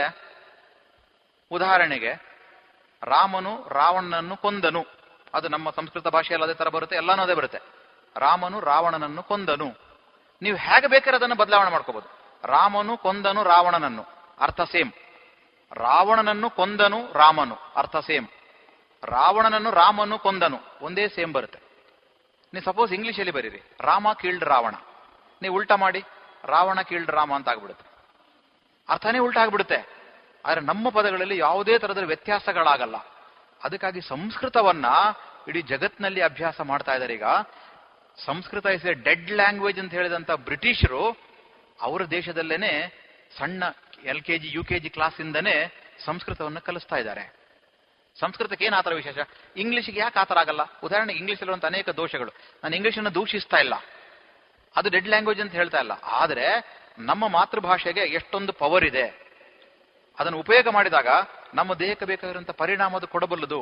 ಉದಾಹರಣೆಗೆ ಸಿ ಯು ಟಿ ಅಂತ ಹೇಳಿದ್ರೆ ಕಟ್ ಆಗುತ್ತೆ, ಪಿ ಯು ಟಿ ಅಂತ ಹೇಳಿದ್ರೆ ಪಟ್ ಅಂತ ಯಾಕೆ ಆಗಲ್ಲ, ಅಥವಾ ಸಿ ಯು ಟಿ ಕುಟ್ ಯಾಕೆ ಆಗಲ್ಲ, ಅದು ಗೊತ್ತೇ ಇಲ್ಲ ನಮಗೆ. ಕೆಲವು ಸಲ ಯುಗೆ ಆಕಾರ ಬರುತ್ತೆ, ಕೆಲವು ಸಲ ಯುಗೆ ಉಕಾರ ಬರುತ್ತೆ. ಕರ್ನಲ್ ಅಂತ ಬರಿಬೇಕಾದ್ರೆ ಆರ್ ಬರಲೇಬೇಕು ಅಂತ ನಮ್ಗೆ ಅನ್ಸುತ್ತೆ, ಆದ್ರೆ C O L O N E L ಅಂತ ಬರಿತೀವಿ, C O L O N E L. Psychiatry ನಮ್ಮ ಮೆದುಳಿಗೆ ಸಂಬಂಧಪಟ್ಟೊಂದು, ಪಿ ಇಂದ ಶುರು ಮಾಡ್ಬೇಕಂತ, ಅದಕ್ಕೆ ಪಿ ಎಸ್ ವೈ ಸಿ ಅಂತ ಶುರು ಮಾಡ್ಬೇಕು, ಯಾಕೆ ಅಂತ ಗೊತ್ತಿಲ್ಲ. ಸೈಕಾಲಜಿ ಪಿ ಎಸ್ ವೈ ಇಂದ ಶುರು ಮಾಡಬೇಕು. ಅದು ಯಾಕೆ ಅಂತ ಗೊತ್ತಿಲ್ಲ. ಲಾಫ್ ಅಂತ ಬರಿಬೇಕಾದ್ರೆ ಎಲ್ ಎ ಯು ಎಫ್ ಹೇಳ್ಬೋದಿತ್ತು, ಆದರೆ ಎಫ್ ಹೇಳಿಲ್ಲ ಅವರು. ಎಫ್ ಆದ್ಮೇಲೆ ಜಿ ಎಚ್ ಬರುತ್ತಲ್ಲ, ಅದನ್ನ ಹೇಳಿದಾರೆ. ಅದನ್ನು ಎಫ್ ಹೇಳಿದ್ರೆ ಬಹಳ ಸುಲಭ ಆಯ್ತು, ಎಲ್ ಎ ಯು ಎಫ್. ಅನೇಕರಿಗೆ ಇಂಗ್ಲಿಷ್ ಕಷ್ಟ ಆಗೋದು ಇದಕ್ಕಾಗಿ ಅಲ್ಲ. ಹೌದಪ್ಪ, ಎಲ್ ಎ ಎಫ್ ಅಂತ ಬರಿಬೋದಿತ್ತು, L A U G H ಯಾಕೆ ಬರಿಬೇಕು? ಅದು ಬರಿಬೇಕು ಅನ್ನೋ ಕಾರಣಕ್ಕೆ ನಾವು ನಗಬೇಕು ಅಂತ ಅನ್ಸ್ಬಿಡ್ತದೆ. ಜಿ ಎಚ್ ಅಂತ ಬರಿಬೇಕು ಅಂದ್ರೆ ಎಷ್ಟೋ ದೋಷಗಳಿದೆ. ಸಂಸ್ಕೃತ ಬಹಳ ಶ್ರೇಷ್ಠ. ಸಂಸ್ಕೃತ ಮೂಲದ ಕನ್ನಡ ಇರ್ಬೋದು, ಮಲಯಾಳ ಇರ್ಬೋದು, ತೆಲುಗು ಇರ್ಬೋದು, ಇವೆಲ್ಲವೂ ಅಕ್ಷರಮಾಲೆಗಳು ಅದೇ ತರ ಇದೆ. ನಮ್ದು ಸ್ವರಗಳಿದೆ, ವ್ಯಂಜನಗಳಿದೆ, ಅವರ್ಗೀಯ ವ್ಯಂಜನಗಳಿದೆ. ಈ ವರ್ಣಮಾಲೆಯನ್ನು ನೋಡಿದಾಗ್ಲೇನೆ ಅನೇಕ ರೀತಿಯ ಕಲೀಲಿಕ್ಕೆ ಸಾಧ್ಯ ಆಗುತ್ತೆ. ಅದಕ್ಕೆ ಒಂದು ಜರ್ಮನಿ ಅಥವಾ ಇಂಗ್ಲೆಂಡ್ ಅಲ್ಲಿ ಆಗಿರುವಂತಹ ಸಂಶೋಧನೆಯಲ್ಲಿ ಅವರೊಂದು ನಿರೂಪಣೆಗೆ ಬರ್ತಾರೆ. ಭಾರತದಲ್ಲಿ ಯಾಕೆಲ್ಲೋ ಸಂಸ್ಕೃತದಲ್ಲಿ ಹೇಳಿದಾಗ ಖುಷಿ ಪಡ್ತಾರೆ, ಯಾಕೆ? ಎಲ್ಲ ಶ್ಲೋಕಗಳು ಸಂಸ್ಕೃತದಲ್ಲೇ ಇದೆ. ಅವರೊಂದು ಅಧ್ಯಯನ ಮಾಡ್ತಾರೆ, ಸಂಸ್ಕೃತ ವರ್ಸಸ್ ಅವರ language, maybe Italian, Latin, French, ಯಾವುದೇ ಇರ್ಬೋದು. ಅವ್ರು ಮಾಡಿದಾಗ, ಅಧ್ಯಯನ ಮಾಡಿದಾಗ ಅವರ ಮನಸ್ಸಿಗೊಂದು ಗಮನಕ್ಕೊಂದು ಬರುತ್ತೆ, ಸಂಸ್ಕೃತದ ಉಚ್ಚಾರವನ್ನು ಚೆನ್ನಾಗಿ ಮಾಡಿದರೆ ನಿಮಗೆ ಅದರಲ್ಲಿ ನ್ಯೂರೋಲಿಂಗ್ವಲ್ ಎಫೆಕ್ಟ್ ಇದೆ.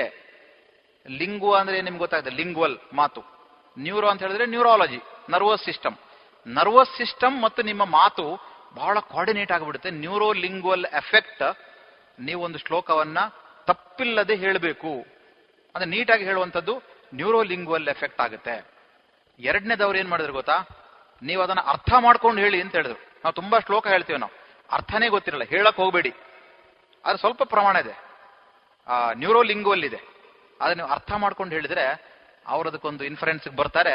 It has got a psycho lingual effect ಅಂತ ಹೇಳಿ. ನಿಮ್ಮ ಸೈಕಾಲಜಿ ಮೇಲೆ ಬಹಳ ದೊಡ್ಡ ಪರಿಣಾಮ ಬೀರುತ್ತೆ ಅದು. ನಮ್ಮ ಸಂಗೀತ, ನಮ್ಮ ಸಂಸ್ಕೃತ ಶ್ಲೋಕಗಳು.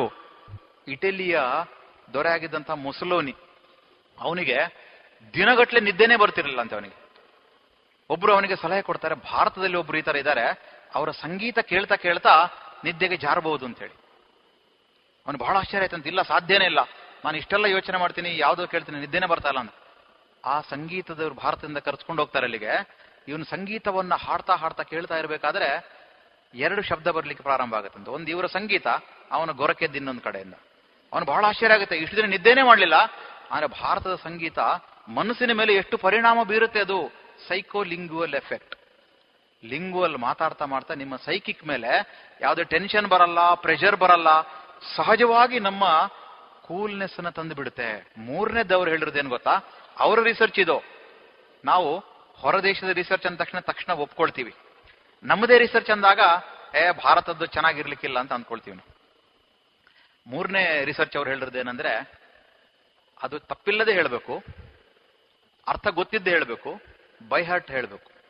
ನೀವು ಅನೇಕ ಸಂದರ್ಭದಲ್ಲಿ ಹಾರ್ಡ್ ಬೈಹಾರ್ಟ್ ಮಾಡಿ ಅಂತ ಹೇಳ್ತೀವಿ ನಾವು, ಶ್ಲೋಕ ಬೈಹಾರ್ಟ್ ಹೇಳಿ ಅಂತ ಹೇಳ್ತಾರೆ. ಯಾಕೆ ಹೇಳ್ಬೇಕಂದ್ರೆ ಅದರ ಎಫೆಕ್ಟ್ ಇಮ್ಯುನೋ ಲಿಂಗ್ವಲ್ ಎಫೆಕ್ಟ್ ಇದೆ. ನಿಮ್ಮ ವಾಯ್ಸ್ಗೂ, ಲಿಂಗ್ವಲ್ ಅಂದ್ರೆ ವಾಯ್ಸ್, ಮಾತು, ಆ ಮಾತಿಂದಾಗಿ ಇಮ್ಯುನಿಟಿ ಮೇಲೆ ಅದು ಪರಿಣಾಮ ಬೀರುತ್ತೆ. ಇಮ್ಯುನೋ ಲಿಂಗ್ವಲ್ ಎಫೆಕ್ಟ್ ಲೆಕ್ಕ ಹಾಕಿ. ಅಂದ್ರೆ ನಮ್ಮ ಶ್ಲೋಕದಲ್ಲಿ ರೋಗ ಗುಣ ಮಾಡುವಂತ ಸಾಮರ್ಥ್ಯ ಇತ್ತು, ಹಾಡುಗಳಲ್ಲಿ ಮಳೆ ತರಿಸುವಂತ ಸಾಮರ್ಥ್ಯ ಇತ್ತು, ಯುದ್ಧ ಕಾಲದಲ್ಲಿ ಸೈನಿಕರಲ್ಲಿ ಉತ್ಸಾಹ ತುಂಬುವಂತ ಸಾಮರ್ಥ್ಯ ಇತ್ತು. ಪಾಕಿಸ್ತಾನ ಯುದ್ಧ ಸಂದರ್ಭದಲ್ಲಿ ಲತಾ ಮಂಗೇಶ್ಕರ್ ಏ ಮೇರೆ ವತನ್ ಕೆ ಲೋಗೋ ಅಂತ ಯಾಕೆ ಹೇಳಬೇಕಿತ್ತು? ಆ ಸೈನಿಕರಲ್ಲಿ ಉತ್ಸಾಹ ಬರ್ತಾ ಇತ್ತು, ಪ್ರೋತ್ಸಾಹ ಬರ್ತಾ ಇತ್ತು. ನೀವು ಯಾವುದೇ ಈ ತರದ ಪೇಟ್ರಿಯಾಟಿಕ್ ಇರುವಂತಹ ಸಿನಿಮಾಗಳನ್ನು ನೋಡಿ, ಆ ಭಾವನೆ ಇರುವಂತಹ ಹಾಡುಗಳೇ ಅದರಲ್ಲಿ ಇರುತ್ತೆ. ಆ ಹಾಡಿಂದ ಅವ್ರಿಗೆ ಅದು ಸಾಮರ್ಥ್ಯ ಬರ್ಲಿಕ್ಕೆ ಪ್ರಾರಂಭ ಆಗುತ್ತೆ. ಈ ತರ ನಮ್ಮ ದೇಶದ ಭಾಷೆಗಳ ಮೇಲೆ ಇಷ್ಟೊಂದು ವೈಜ್ಞಾನಿಕವಾಗಿ ನಿರೂಪಿಸಲ್ಪಟ್ಟಿದೆ. ಹಾಗಾಗಿ ಭಾಷೆಗಳು ಶ್ರೇಷ್ಠ. ನಮ್ಮ ದೇಶದ ದೇಶೀಯ ಭಾಷೆಗಳನ್ನ ಮನೆಯಲ್ಲಿ ಮಾತಾಡಿ ಅಂತ ಹೇಳೋದು ಇದಕ್ಕಾಗಿ. ಇಂಗ್ಲಿಷಲ್ಲಿ ಎಷ್ಟೇ ಪರಿಣಿತರಾಗ್ಲಿ ನೀವು, ಪರೀಕ್ಷೆ ಬರಿಬೇಕಾದ್ರೆ ಇಂಗ್ಲಿಷ್ ಬರೀರಿ, ಇನ್ಯಾರೋ ತಕ್ಷಣ ಉತ್ತರ ಕೊಡ್ಬೇಕಾರೆ ಅದನ್ನು ಕೂಡ ಆದಷ್ಟು ನಮ್ಮ ದೇಶಿ ಭಾಷೆಯಲ್ಲೇನೆ, ಮಾತೃಭಾಷೆಯಲ್ಲೇನೆ. ಪತ್ರಿಕೆಗಳನ್ನು ಓದ್ಬೇಕಾ ಮಾತೃಭಾಷೆನೇ ಓದಿ, ಶ್ಲೋಕಗಳನ್ನು ಓದ್ಬೇಕಾ ಮಾತೃಭಾಷೆಯಲ್ಲೇ ಅದನ್ನು ಓದಿ. ಆಗ ನಮಗೆ ಪವರ್ ಹೆಚ್ಚಾಗುತ್ತೆ. ಇದುವರೆಗೆ ಡಾಕ್ಟರ್ ಜಯಪ್ರಕಾಶ್ ಎಂ ಅವರಿಂದ ಭಾರತ ದರ್ಶನ ಉಪನ್ಯಾಸವನ್ನ ಕೇಳಿದಿರಿ. ಇನ್ನು ಮುಂದುವರೆದ ಭಾಗ ನಾಳೆಯ ಸಂಚಿಕೆಯಲ್ಲಿ ಕೇಳೋಣ.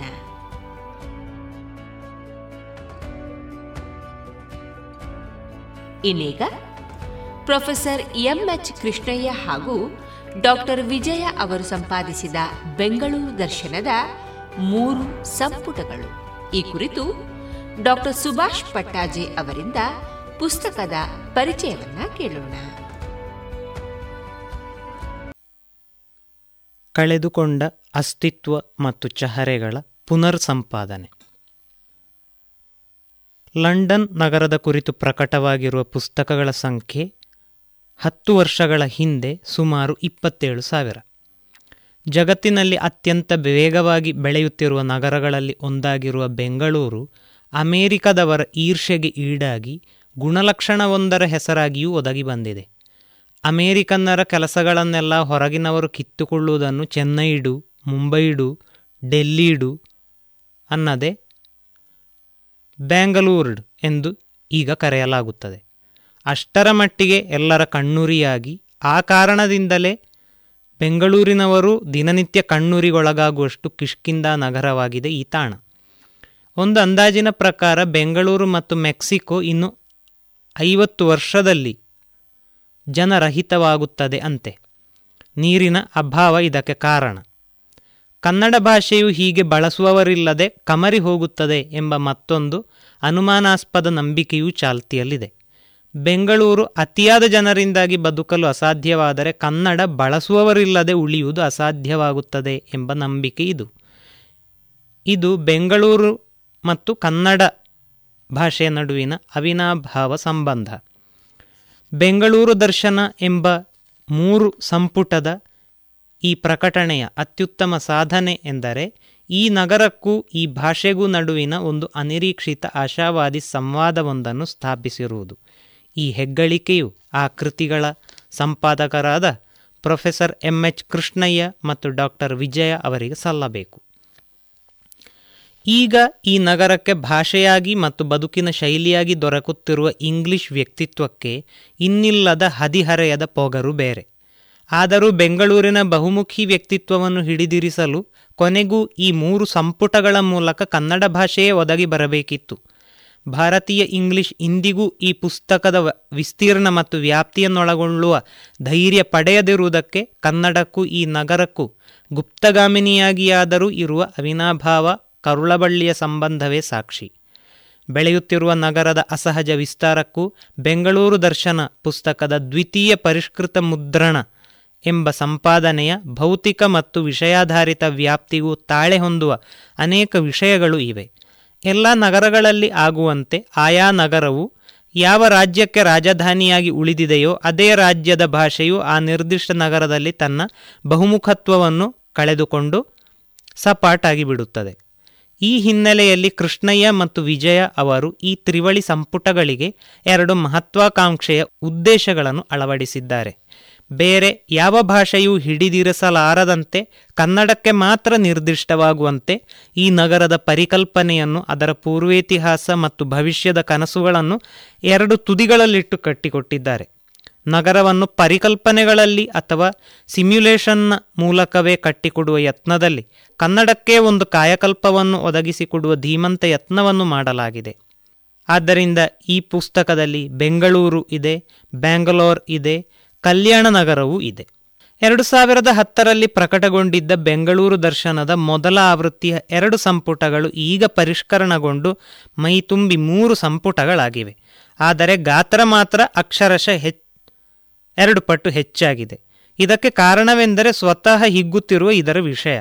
ಬೃಹತ್ ಬೆಂಗಳೂರು ದಿನೇ ದಿನೇ ಎಲ್ಲರ ನಿರೀಕ್ಷೆಯ ಕೈಮೀರಿ ಹೋಗುತ್ತಿದೆ.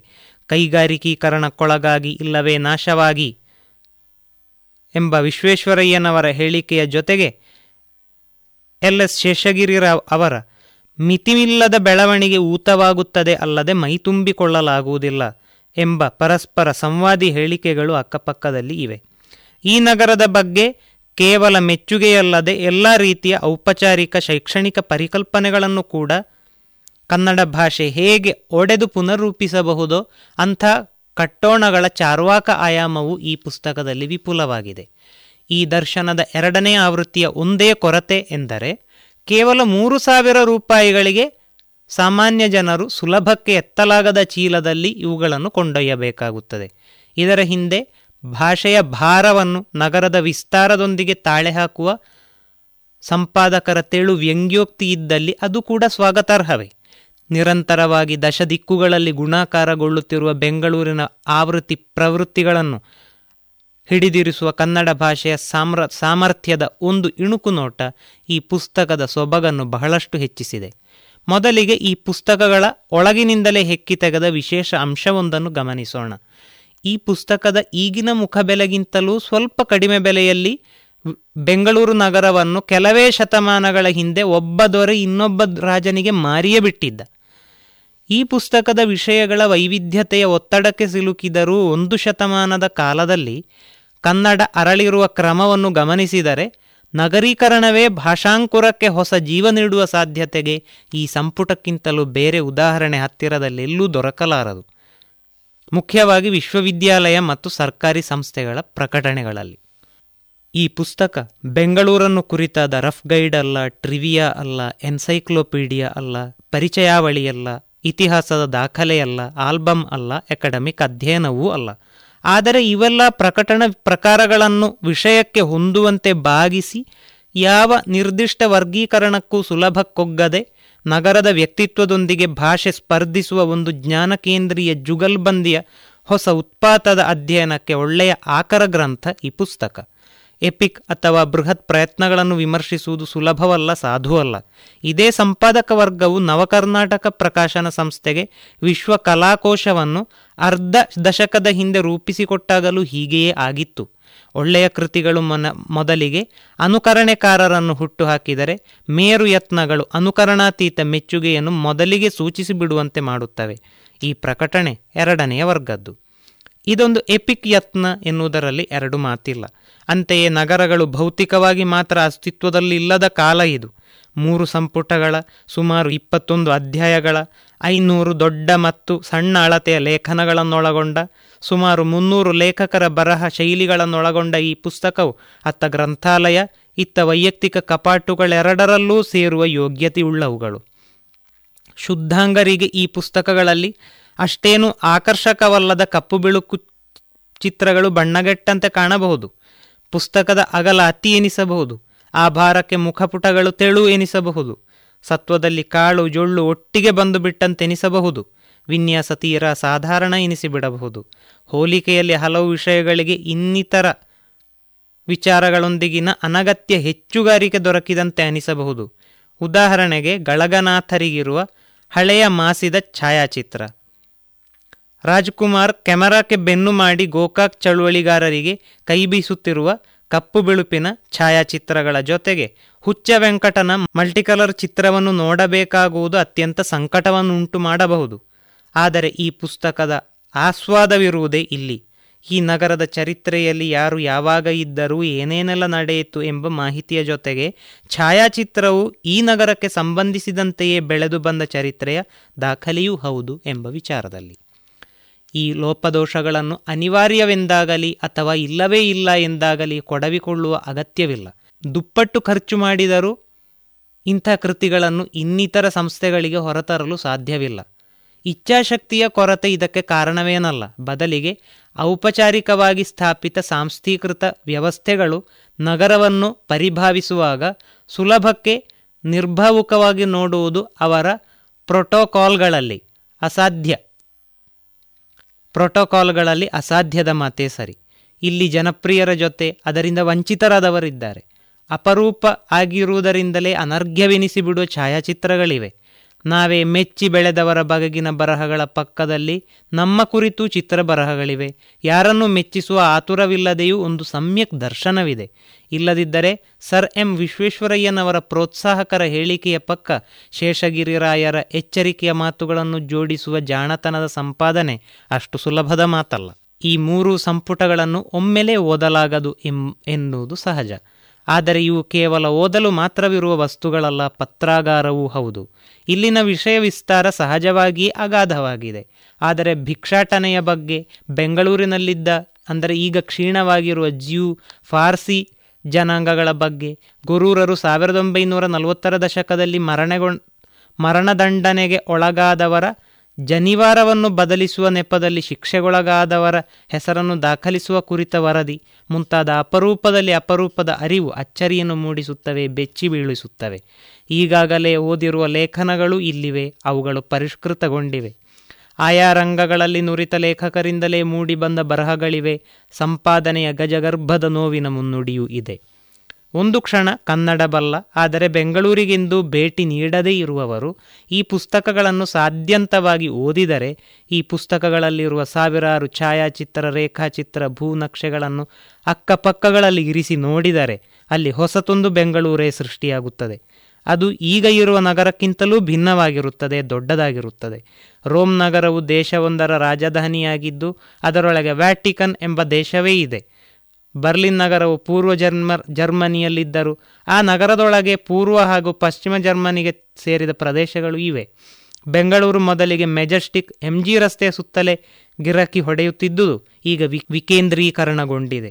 ಈ ಪುಸ್ತಕದ ಮೂರೂ ಸಂಪುಟಗಳ ಹಾಗೆಯೇ ಪ್ರದೇಶವೊಂದರ ಇತಿಹಾಸ ಬರೆಯಲು ಅದು ಮೂರು ದಶಕವಾದರೂ ಹಳತಾಗಿರಬೇಕೆಂಬ ಸಾಂಪ್ರದಾಯಿಕ ಪರಿಕಲ್ಪನೆಯನ್ನು ಈ ಪುಸ್ತಕವು ನಿರ್ವಚಿಸಿ ಬೆಂಗಳೂರನ್ನು ವಿಶ್ವರೂಪವನ್ನಾಗಿಸಿದೆ.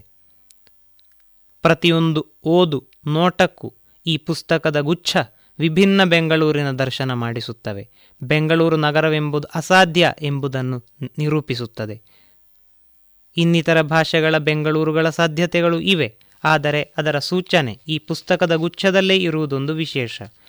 ಹಲವು ಬೆಂಗಳೂರುಗಳು ಇದ್ದಾವೆ ಎಂಬುದನ್ನು ಸಾಕ್ಷಿ ಸಮೇತ ನಿರೂಪಿಸುತ್ತವೆ ಈ ಬರಹಗಳು. ಈಗಾಗಲೇ ಭೌತಿಕ ಆಗಿರುವ ಅಸ್ತಿತ್ವದಲ್ಲಿರುವ ಬೆಂಗಳೂರಿನ ಮೇಲೆ ಮೊದಲೆಲ್ಲ ಹಸಿರಿನ ಹೊದಿಕೆ ಇತ್ತು. ಈಗ ಈ ಪುಸ್ತಕವು ಆ ಹೊದಿಕೆಯನ್ನು ಸರಿಸಿ ನಾವು ನೀವೆಲ್ಲರೂ ಹೇಗೆ ಕಲ್ಪಿಸಿಕೊಂಡಿದ್ದೇವೋ ಅದ್ಯಾವುದೂ ಅಲ್ಲದ ನಗರ ಎನ್ನುವುದನ್ನು ಸೂಚಿಸುತ್ತದೆ.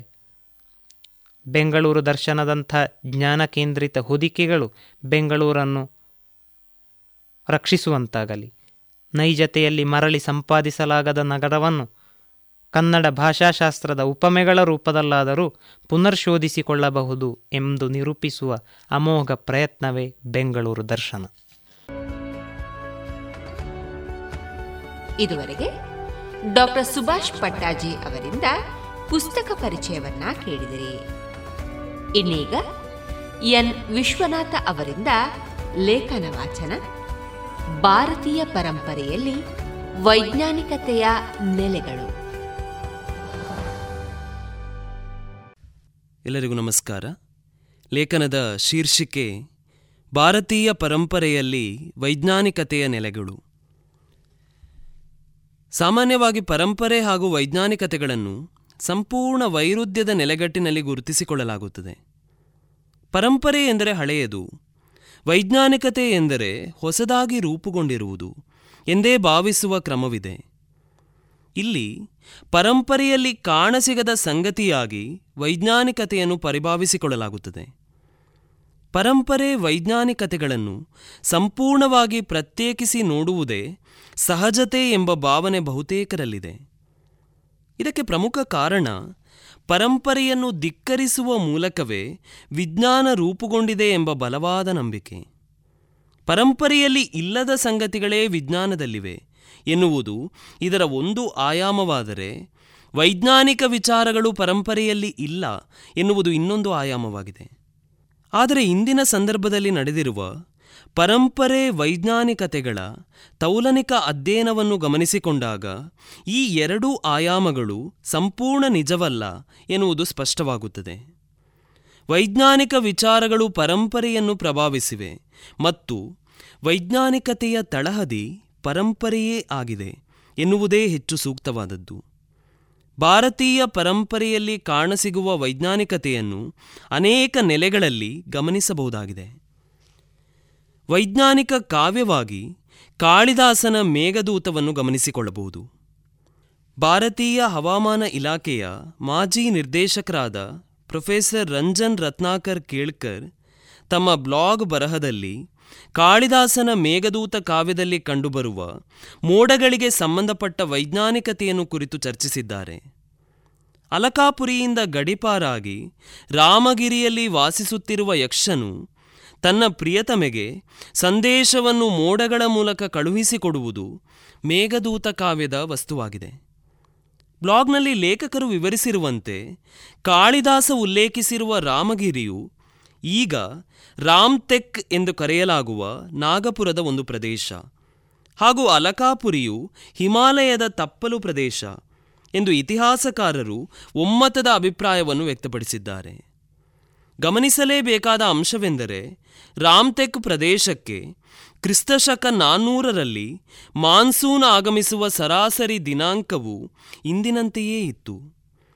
ಕಾವ್ಯದಲ್ಲಿ ಉಲ್ಲೇಖಿತವಾಗಿರುವ ಮೋಡಗಳ ಚಲನೆಗೆ ಸಂಬಂಧಪಟ್ಟ ವಿವರಣೆಗಳನ್ನು ದೃಢೀಕರಿಸುವ ಅಂಶವಾಗಿ ಇದನ್ನು ಗುರುತಿಸಬಹುದು. ಐದನೇ ಶ್ಲೋಕದಲ್ಲಿ ಮೋಡದ ಕುರಿತ ವಿವರಣೆಯನ್ನು ಕಾಣಬಹುದು.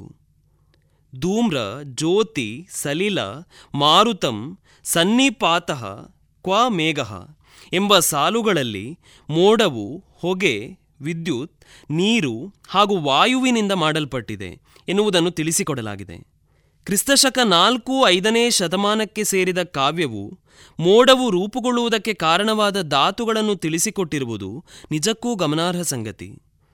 ಕಾಳಿದಾಸ ಕವಿ ಹೊಂದಿದ್ದ ವೈಜ್ಞಾನಿಕ ತಿಳಿವಳಿಕೆಯನ್ನು ಈ ನೆಲೆಯಲ್ಲಿ ಗುರುತಿಸಿಕೊಳ್ಳಬಹುದಾಗಿದೆ. ಮೋಡಗಳ ಚಲನೆ, ಬೆಳವಣಿಗೆ ಹಾಗೂ ಚದುರುವಿಕೆಯ ಕುರಿತಾಗಿಯೂ ಕಾಳಿದಾಸನಿಗಿದ್ದ ಅರಿವನ್ನು ಗಮನಿಸಿಕೊಳ್ಳಬಹುದು. ಇಂದಿನ ವೈಜ್ಞಾನಿಕ ಅಧ್ಯಯನಗಳ ಪ್ರಕಾರ ಮೋಡಗಳ ಉಳಿಕೆಯ ಅವಧಿ ಕೆಲವೇ ಗಂಟೆಗಳು ಮಾತ್ರ. ಒಂದೇ ಮೋಡವು ರಾಮಗಿರಿಯಿಂದ ಹಿಮಾಲಯದ ತಪ್ಪಲು ಪ್ರದೇಶದವರೆಗಿನ ದೀರ್ಘ ಪ್ರಯಾಣವನ್ನು ಕೈಗೊಳ್ಳಲು ಸಾಧ್ಯವಿಲ್ಲ ಎಂಬ ಅಂಶ ಕಾಳಿದಾಸನಿಗೆ ಗೊತ್ತಿದ್ದಂತೆ ಭಾಸವಾಗುತ್ತದೆ. ಯಕ್ಷನು ಮೋಡಕ್ಕೆ ಪ್ರಯಾಣದ ಕುರಿತಾಗಿ ಮಾಹಿತಿ ನೀಡುವಾಗ ವೇತ್ರಾವತಿ, ಶಿಪ್ರ, ಗಂಭೀರ, ಗಂಗಾ ಮೊದಲಾದ ನದಿಗಳ ಮೇಲ್ಭಾಗದಲ್ಲಿ ಒಂದಷ್ಟು ಸಮಯ ವಿಶ್ರಾಂತಿಯನ್ನು ಪಡೆದು ಸಾಗುವಂತೆ ಸೂಚಿಸುತ್ತಾನೆ. ನದಿಯ ನೀರು ಆವಿಯಾಗುವ ಮೂಲಕ ಮೋಡದ ಬೆಳವಣಿಗೆ ಸಾಧ್ಯವಾಗುತ್ತದೆ ಎಂಬುದರ ಆಧಾರದಲ್ಲಿಯೇ ಕಾಳಿದಾಸ ಈ ವಿವರಣೆಯನ್ನು ತಂದಿರಬಹುದು ಎಂದು ನಾವು ಅಂದಾಜಿಸಬಹುದಾಗಿದೆ.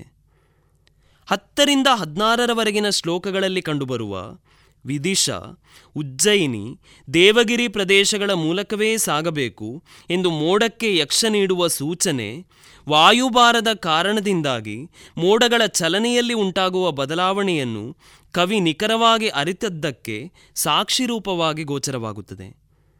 ಎತ್ತರಕ್ಕೆ ಏರುವ ಮೂಲಕ ವೇಗವನ್ನು ಪಡೆದುಕೊಳ್ಳಬೇಕು ಎಂಬ ಸೂಚನೆಯನ್ನೂ ಇದೇ ಮಾದರಿಯಲ್ಲಿ ಗಮನಿಸಿಕೊಳ್ಳಬಹುದು.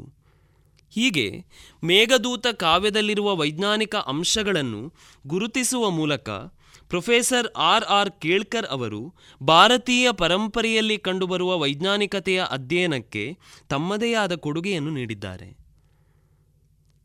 ಜಗತ್ತಿನ ಮೊದಲ ಮನಃಶಾಸ್ತ್ರಜ್ಞ ಶ್ರೀಕೃಷ್ಣ ಎಂಬ ಮಾತನ್ನು ಪದೇ ಪದೇ ಕೇಳುತ್ತಿರುತ್ತೇವೆ. ಇದನ್ನು ರುಜುವಾತುಪಡಿಸಬಲ್ಲ ಎರಡು ಪ್ರಮುಖ ಸಂದರ್ಭಗಳನ್ನು ಮಹಾಭಾರತದಲ್ಲಿ ಕಾಣಬಹುದು. ಮೊದಲನೆಯದು ಕರ್ಣಭೇದನ ಪ್ರಸಂಗ. ಕುರುಕ್ಷೇತ್ರ ಯುದ್ಧಕ್ಕಿಂತ ಮೊದಲು ಕರ್ಣನಿಗೆ ಜನ್ಮರಹಸ್ಯವನ್ನು ತಿಳಿಸುವ ಮೂಲಕ ಶ್ರೀಕೃಷ್ಣ ಕರ್ಣನಲ್ಲಿದ್ದ ಮನೋದೃಢತೆಯನ್ನು ನಾಶಪಡಿಸುತ್ತಾನೆ. ಕುಂತಿಯನ್ನು ಕರ್ಣನ ಬಳಿಗೆ ಕಳುಹಿಸಿ ಆಕೆಯ ಕುರಿತು ಮಾತೃತ್ವದ ಭಾವನೆ, ಪಾಂಡವರ ಕುರಿತು ಭ್ರಾತೃತ್ವದ ಭಾವನೆ ರೂಪುಗೊಳ್ಳುವಂತೆ ಮಾಡುತ್ತಾನೆ. ಎರಡನೆಯ ಸಂದರ್ಭ ದ್ರೋಣ ಪರ್ವದಲ್ಲಿ ಕಂಡುಬರುತ್ತದೆ. ಸೇನಾಧಿಪತಿ ಪಟ್ಟವನ್ನು ವಹಿಸಿಕೊಂಡು ಅಪ್ರತಿಮವಾಗಿ ಹೋರಾಡುತ್ತಿದ್ದ ದ್ರೋಣರನ್ನು ಯುದ್ಧರಂಗದಿಂದ ವಿಮುಖರಾಗಿಸಲು ಕೃಷ್ಣ ಭಿನ್ನವಾದ ತಂತ್ರವೊಂದನ್ನು ಪ್ರಯೋಗಿಸುತ್ತಾನೆ.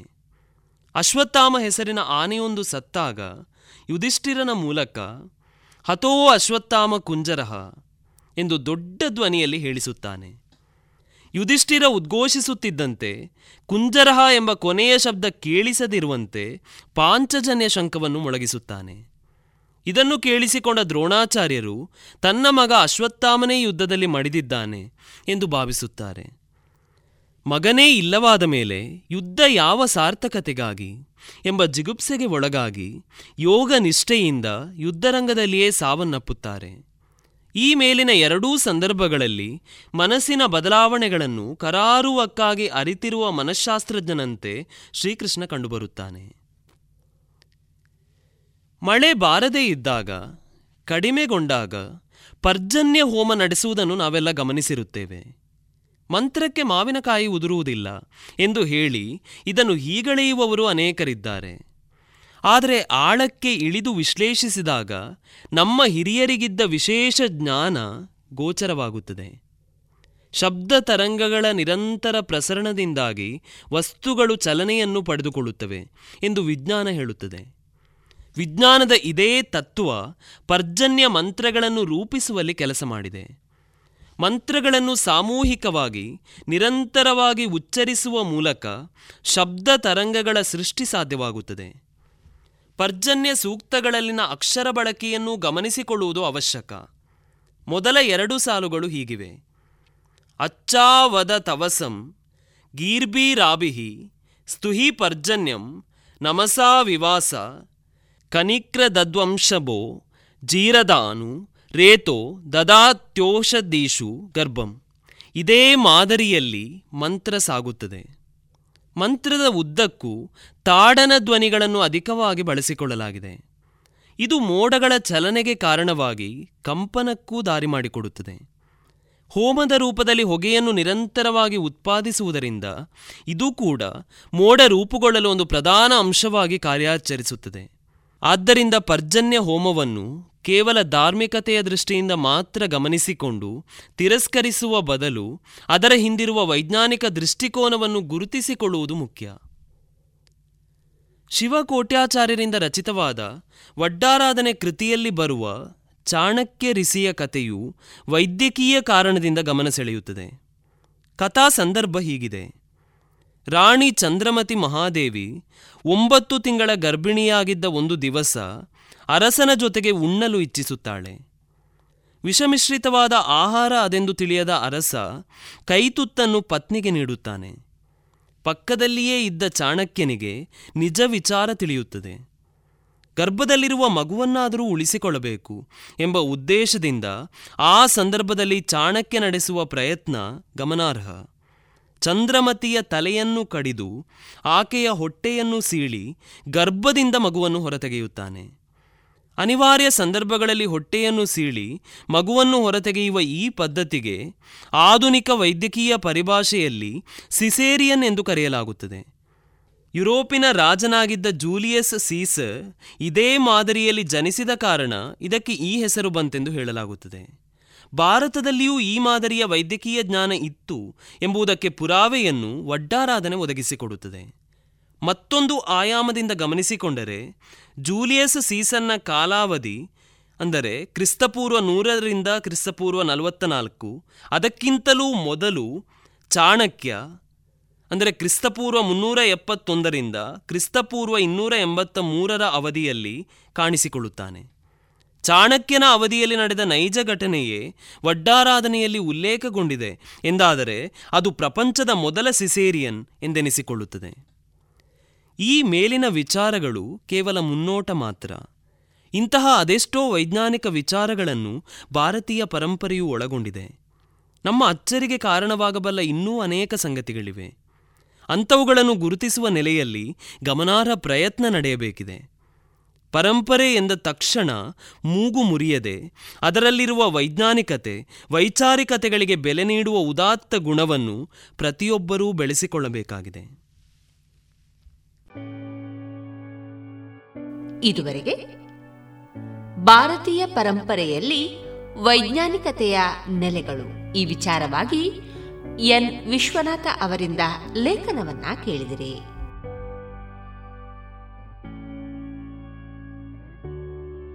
ಇನ್ನೀಗ ಕೇಳಿ ಜಾಣ ಸುದ್ದಿ.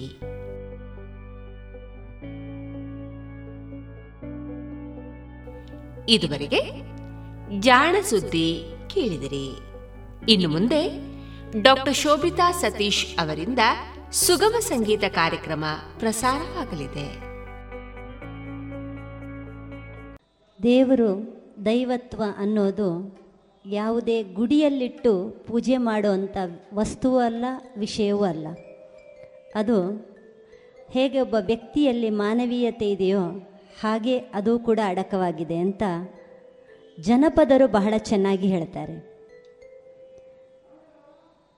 ಈ ಮೂಲಕ ದೇವರನ್ನು ಅವರು ಹೇಗೆ ಪ್ರಾರ್ಥಿಸ್ತಾರೆ ಅಂತಂದರೆ, ನನ್ನ ಸುಖ ದುಃಖ, ನನ್ನ ನೋವು ನಲಿವು, ನನ್ನ ಬದುಕೇ ನೀನು ಅಂತ.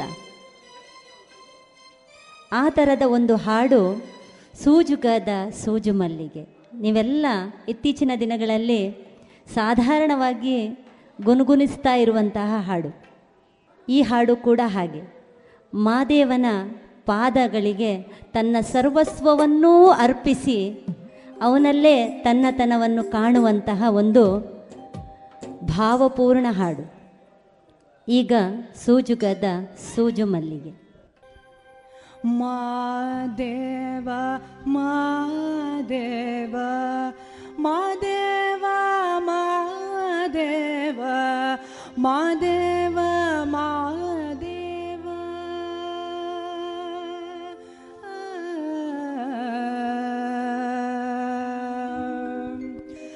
ಸೋಜುಗದ ಸೂಜು ಮಲ್ಲಿಗೆ ಮಾದೇವ ನಿಮ್ಮ ಮಂಡೆ ಮ್ಯಾಲೆ ಗುಂಡು ಮಲ್ಲಿಗೆ ಸೋಜುಗದ ಸೂಜು ಮಲ್ಲಿಗೆ ಮಾದೇವ ನಿಮ್ಮ ಮಂಡೆ ಮ್ಯಾಲೆ ಗುಂಡು ಮಲ್ಲಿಗೆ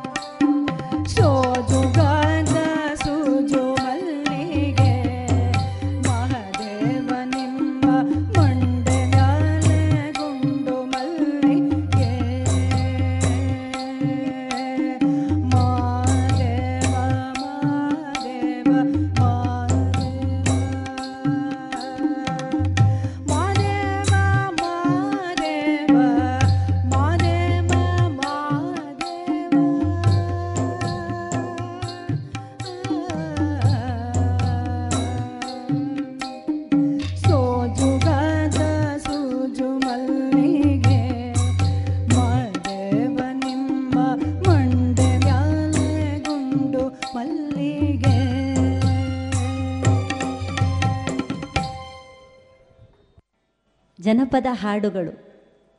ಇದು ತಲೆಯನ್ನು ಕುಣಿಸ್ತದೆ ಅಂತ ಹೇಳ್ತಾರೆ. ತಲೆಯನ್ನು ಕುಣಿಸ್ತದೆ ಅಂತ ಹೇಳಿದರೆ ಆಲೋಚನೆ ಮಾಡುವ ಹಾಗೆ ಮಾಡ್ತದೆ ಅಂತ.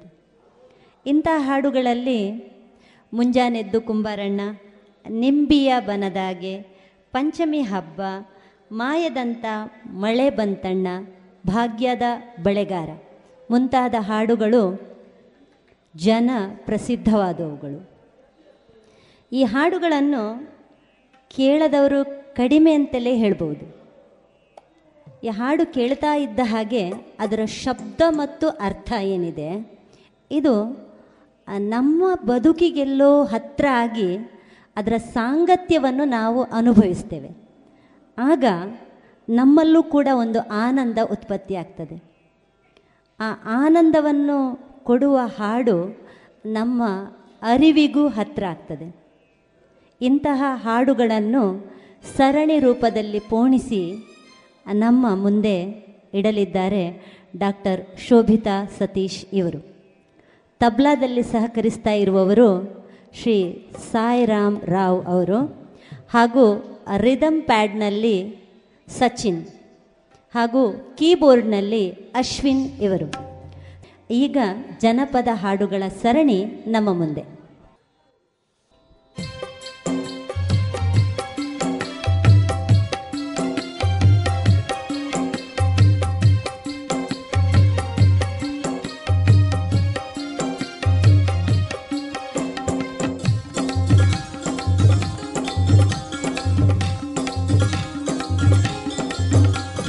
ಮುಂಜಾನೆದ್ದು ಮುಂಜಾನೆದ್ದು ಕುಂಬಾರಣ್ಣ ಲುಬಾನುಂಡನ ಆರ್ಯಾರಿ ಮಣ್ಣ ತುಳಿದಾನ.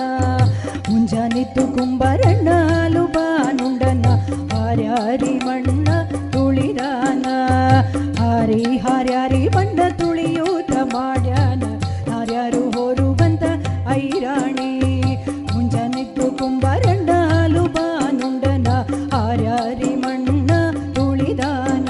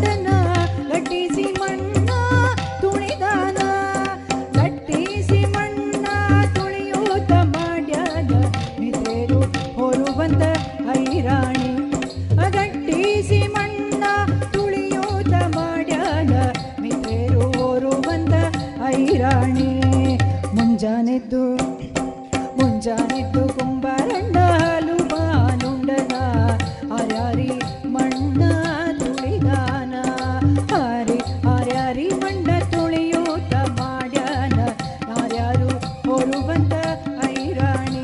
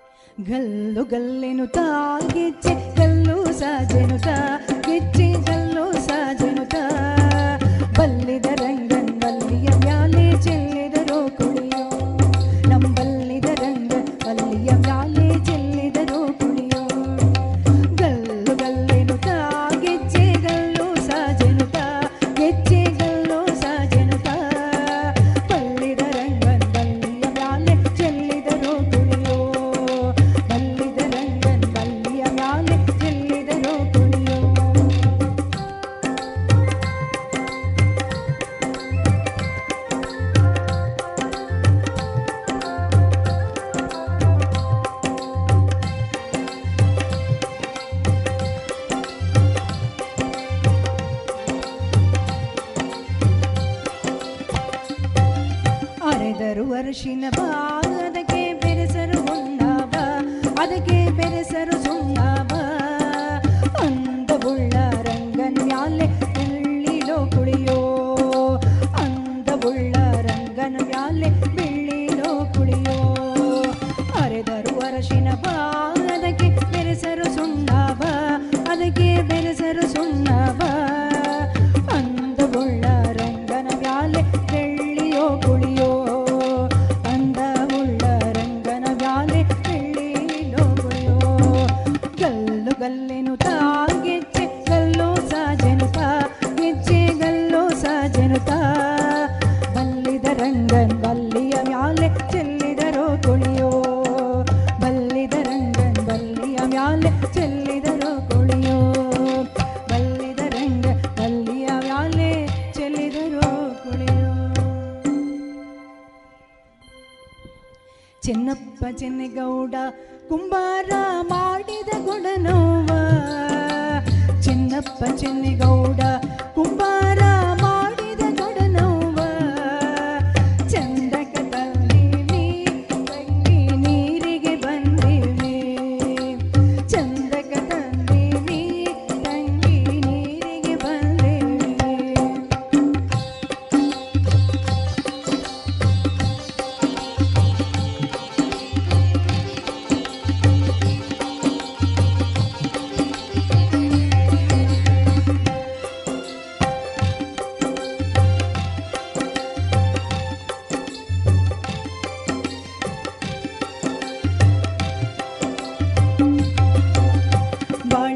ಬನದಾಂಗ ನಾಯಾಂಗ ಬಾಗಿ ಬರಲವ್ವ ಬಾಳಿಯ ಬನದಾಂಗ ನಾಯಾಂಗ ಬಾಗಿ ಬರಲವ್ವ ಮುಳ್ಳು ತಾಗಿತ್ತ ತಂಗಿ ಸೆರಗೋ ಹರಿಬೇಕ ಮುಳ್ಳು ತಾಗಿತ್ತ ತಂಗಿ ಸೆರಗೋ ಹರಿಬೇಕ ಚೆನ್ನಪ್ಪ ಚೆನ್ನಗೌಡ ಕುಂಬಾರ ಮಾಡಿದ ಕೊಡನೋವ ಚಂದಕ ತಂದಿವಿ ತಂಗಿ ನೀರಿಗೆ ಬಂದಿವಿ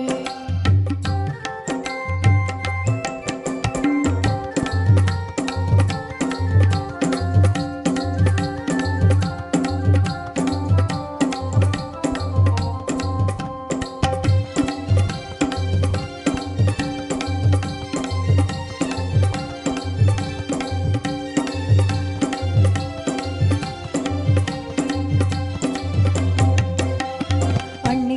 ಕೆರಿಯಾಗ ಹಸನಾದ ನೀರು ತುಂಬಿದಾಗ ಅಣ್ಣಿಗೆರಿ ಕೆರಿಯಾಗ ಹಸನಾದ ನೀರು ತುಂಬಿದಾಗ ಕಲ್ಲು ತಾಗಿತ್ತ ತಂಗಿ ಬಿಂದಿಗೆ ಒಡೆದಿದ್ದ ಕಲ್ಲು ತಾಗಿತ್ತ ತಂಗಿ ಬಿಂದಿಗೆ ಒಡೆದಿದ್ದ ಚೆನ್ನಪ್ಪ ಚೆನ್ನಗೌಡ ಕುಂಬಾರ ಮಾಡಿದ ತೊಡನೋವ ಚಂದಕ ತಂದೆ ನೀ ತಂಗಿ ನೀರಿಗೆ ಬಂದಿವಿ ಚಂದಕ ತಂದೆ ನೀ ತಂಗಿ ನೀರಿಗೆ ಬಂದಿವಿ.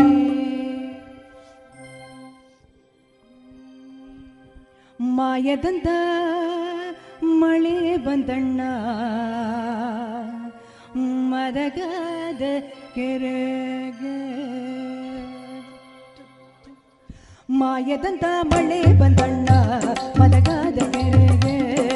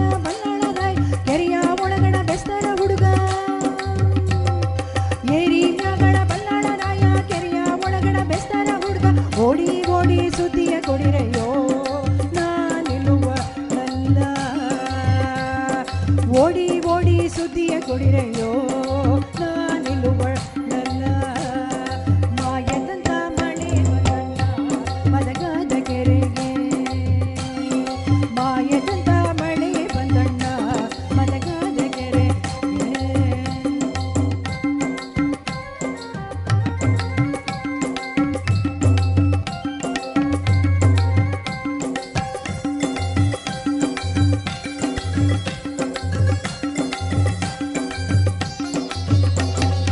ಆರು ಸಾವಿರ ಒಟ್ಟರ ತರಿಸಿ ಒಟ್ಟರ ತರಿಸಿ ಒಟ್ಟರ ತರಿಸಿ ಮೂರು ಸಾವಿರ ಗುದ್ದಲಿ ತರಿಸಿ ಗುದ್ದಲಿ ತರಿಸಿ ಆರು ಸಾವಿರ ಒಟ್ಟರ ತರಿಸಿ ಮೂರು ಸಾವಿರ ಗುದ್ದಲಿ ತರಿಸಿ ಸೋಲು ಸೋಲಿಗೆ ಮಣ್ಣನ್ನು ಹಾಕಿಸೆಯೋ ನಾನಿಲ್ಲುವ ನಲ್ಲ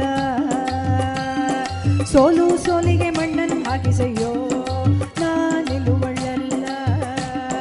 ಮಾಯದಂತ ಮಳೆ ಬಂದಣ್ಣ ಮದಗಾದ ಕೆರೆಗೆ ಮಾಯದಂತ ಮಳೆ ಬಂದಣ್ಣ ಮದಗಾದ ಕೆರೆಗೆ ಮದಗಾದ ಕೆರೆಗೆ ಮದಗಾದ ಕೆರೆಗೆ ಮದಗಾದ ಕೆರೆಗೆ. ಕೊನೆಯದಾಗಿ ಶ್ರೀ ಅಯ್ಯಪ್ಪನನ್ನು ಸ್ತುತಿಸುವ ಅಂತಹ ಹರಿವರಾಸನಂ ಹಾಡು ಇದು ಎಲ್ಲ ಭಕ್ತರ ಮನ ಮನೆಯಲ್ಲಿ ಹಾಡ್ತಾ ಇರುವಂಥ ಮಕ್ಕಳಿಂದ ಹಿರಿಯರವರೆಗೆ ಅಯ್ಯಪ್ಪನನ್ನು ಸ್ತುತಿಸುವಂತಹ ಹಾಡು. ಈ ಹಾಡನ್ನು ಹಾಡಲಿಕ್ಕಿದ್ದಾರೆ ಇದೀಗ ಹರಿವರಾಸನಂ. ಹರಿವರಾಸನಂ ನಿತ್ಯ ಮೋಹನಂ ಹರಿದೇಶ್ವರಂ ಆರಾಧ್ಯ ಪಾದುಕಂ ಹರಿವಿಮರ್ದನಂ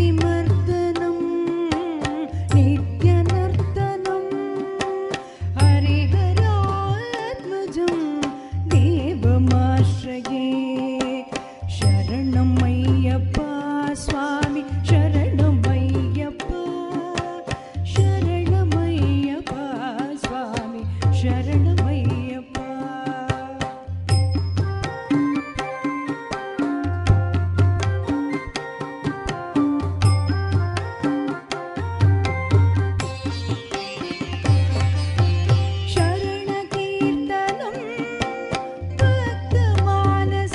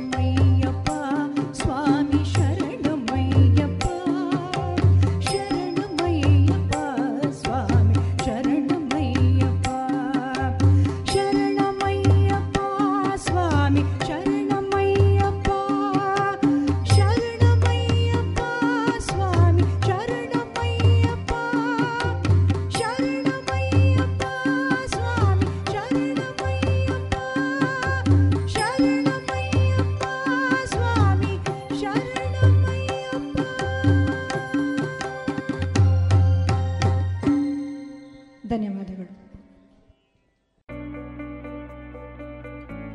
ಇದುವರೆಗೆ ಡಾಕ್ಟರ್ ಶೋಭಿತಾ ಸತೀಶ್ ಅವರಿಂದ ಸುಗಮ ಸಂಗೀತವನ್ನ ಕೇಳಿದಿರಿ.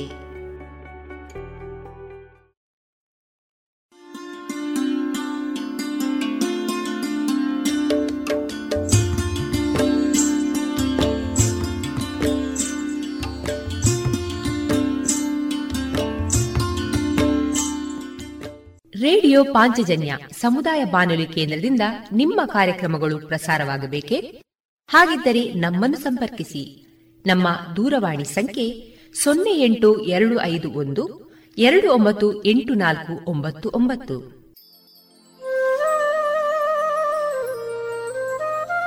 ಗಮನಿಸಿ ಕೇಳುಗರೆ, ನಮ್ಮ ಕಾರ್ಯಕ್ರಮಗಳನ್ನು ವೆಬ್ಸೈಟ್ ಮೂಲಕ ಕೂಡ ಆಲಿಸಬಹುದು.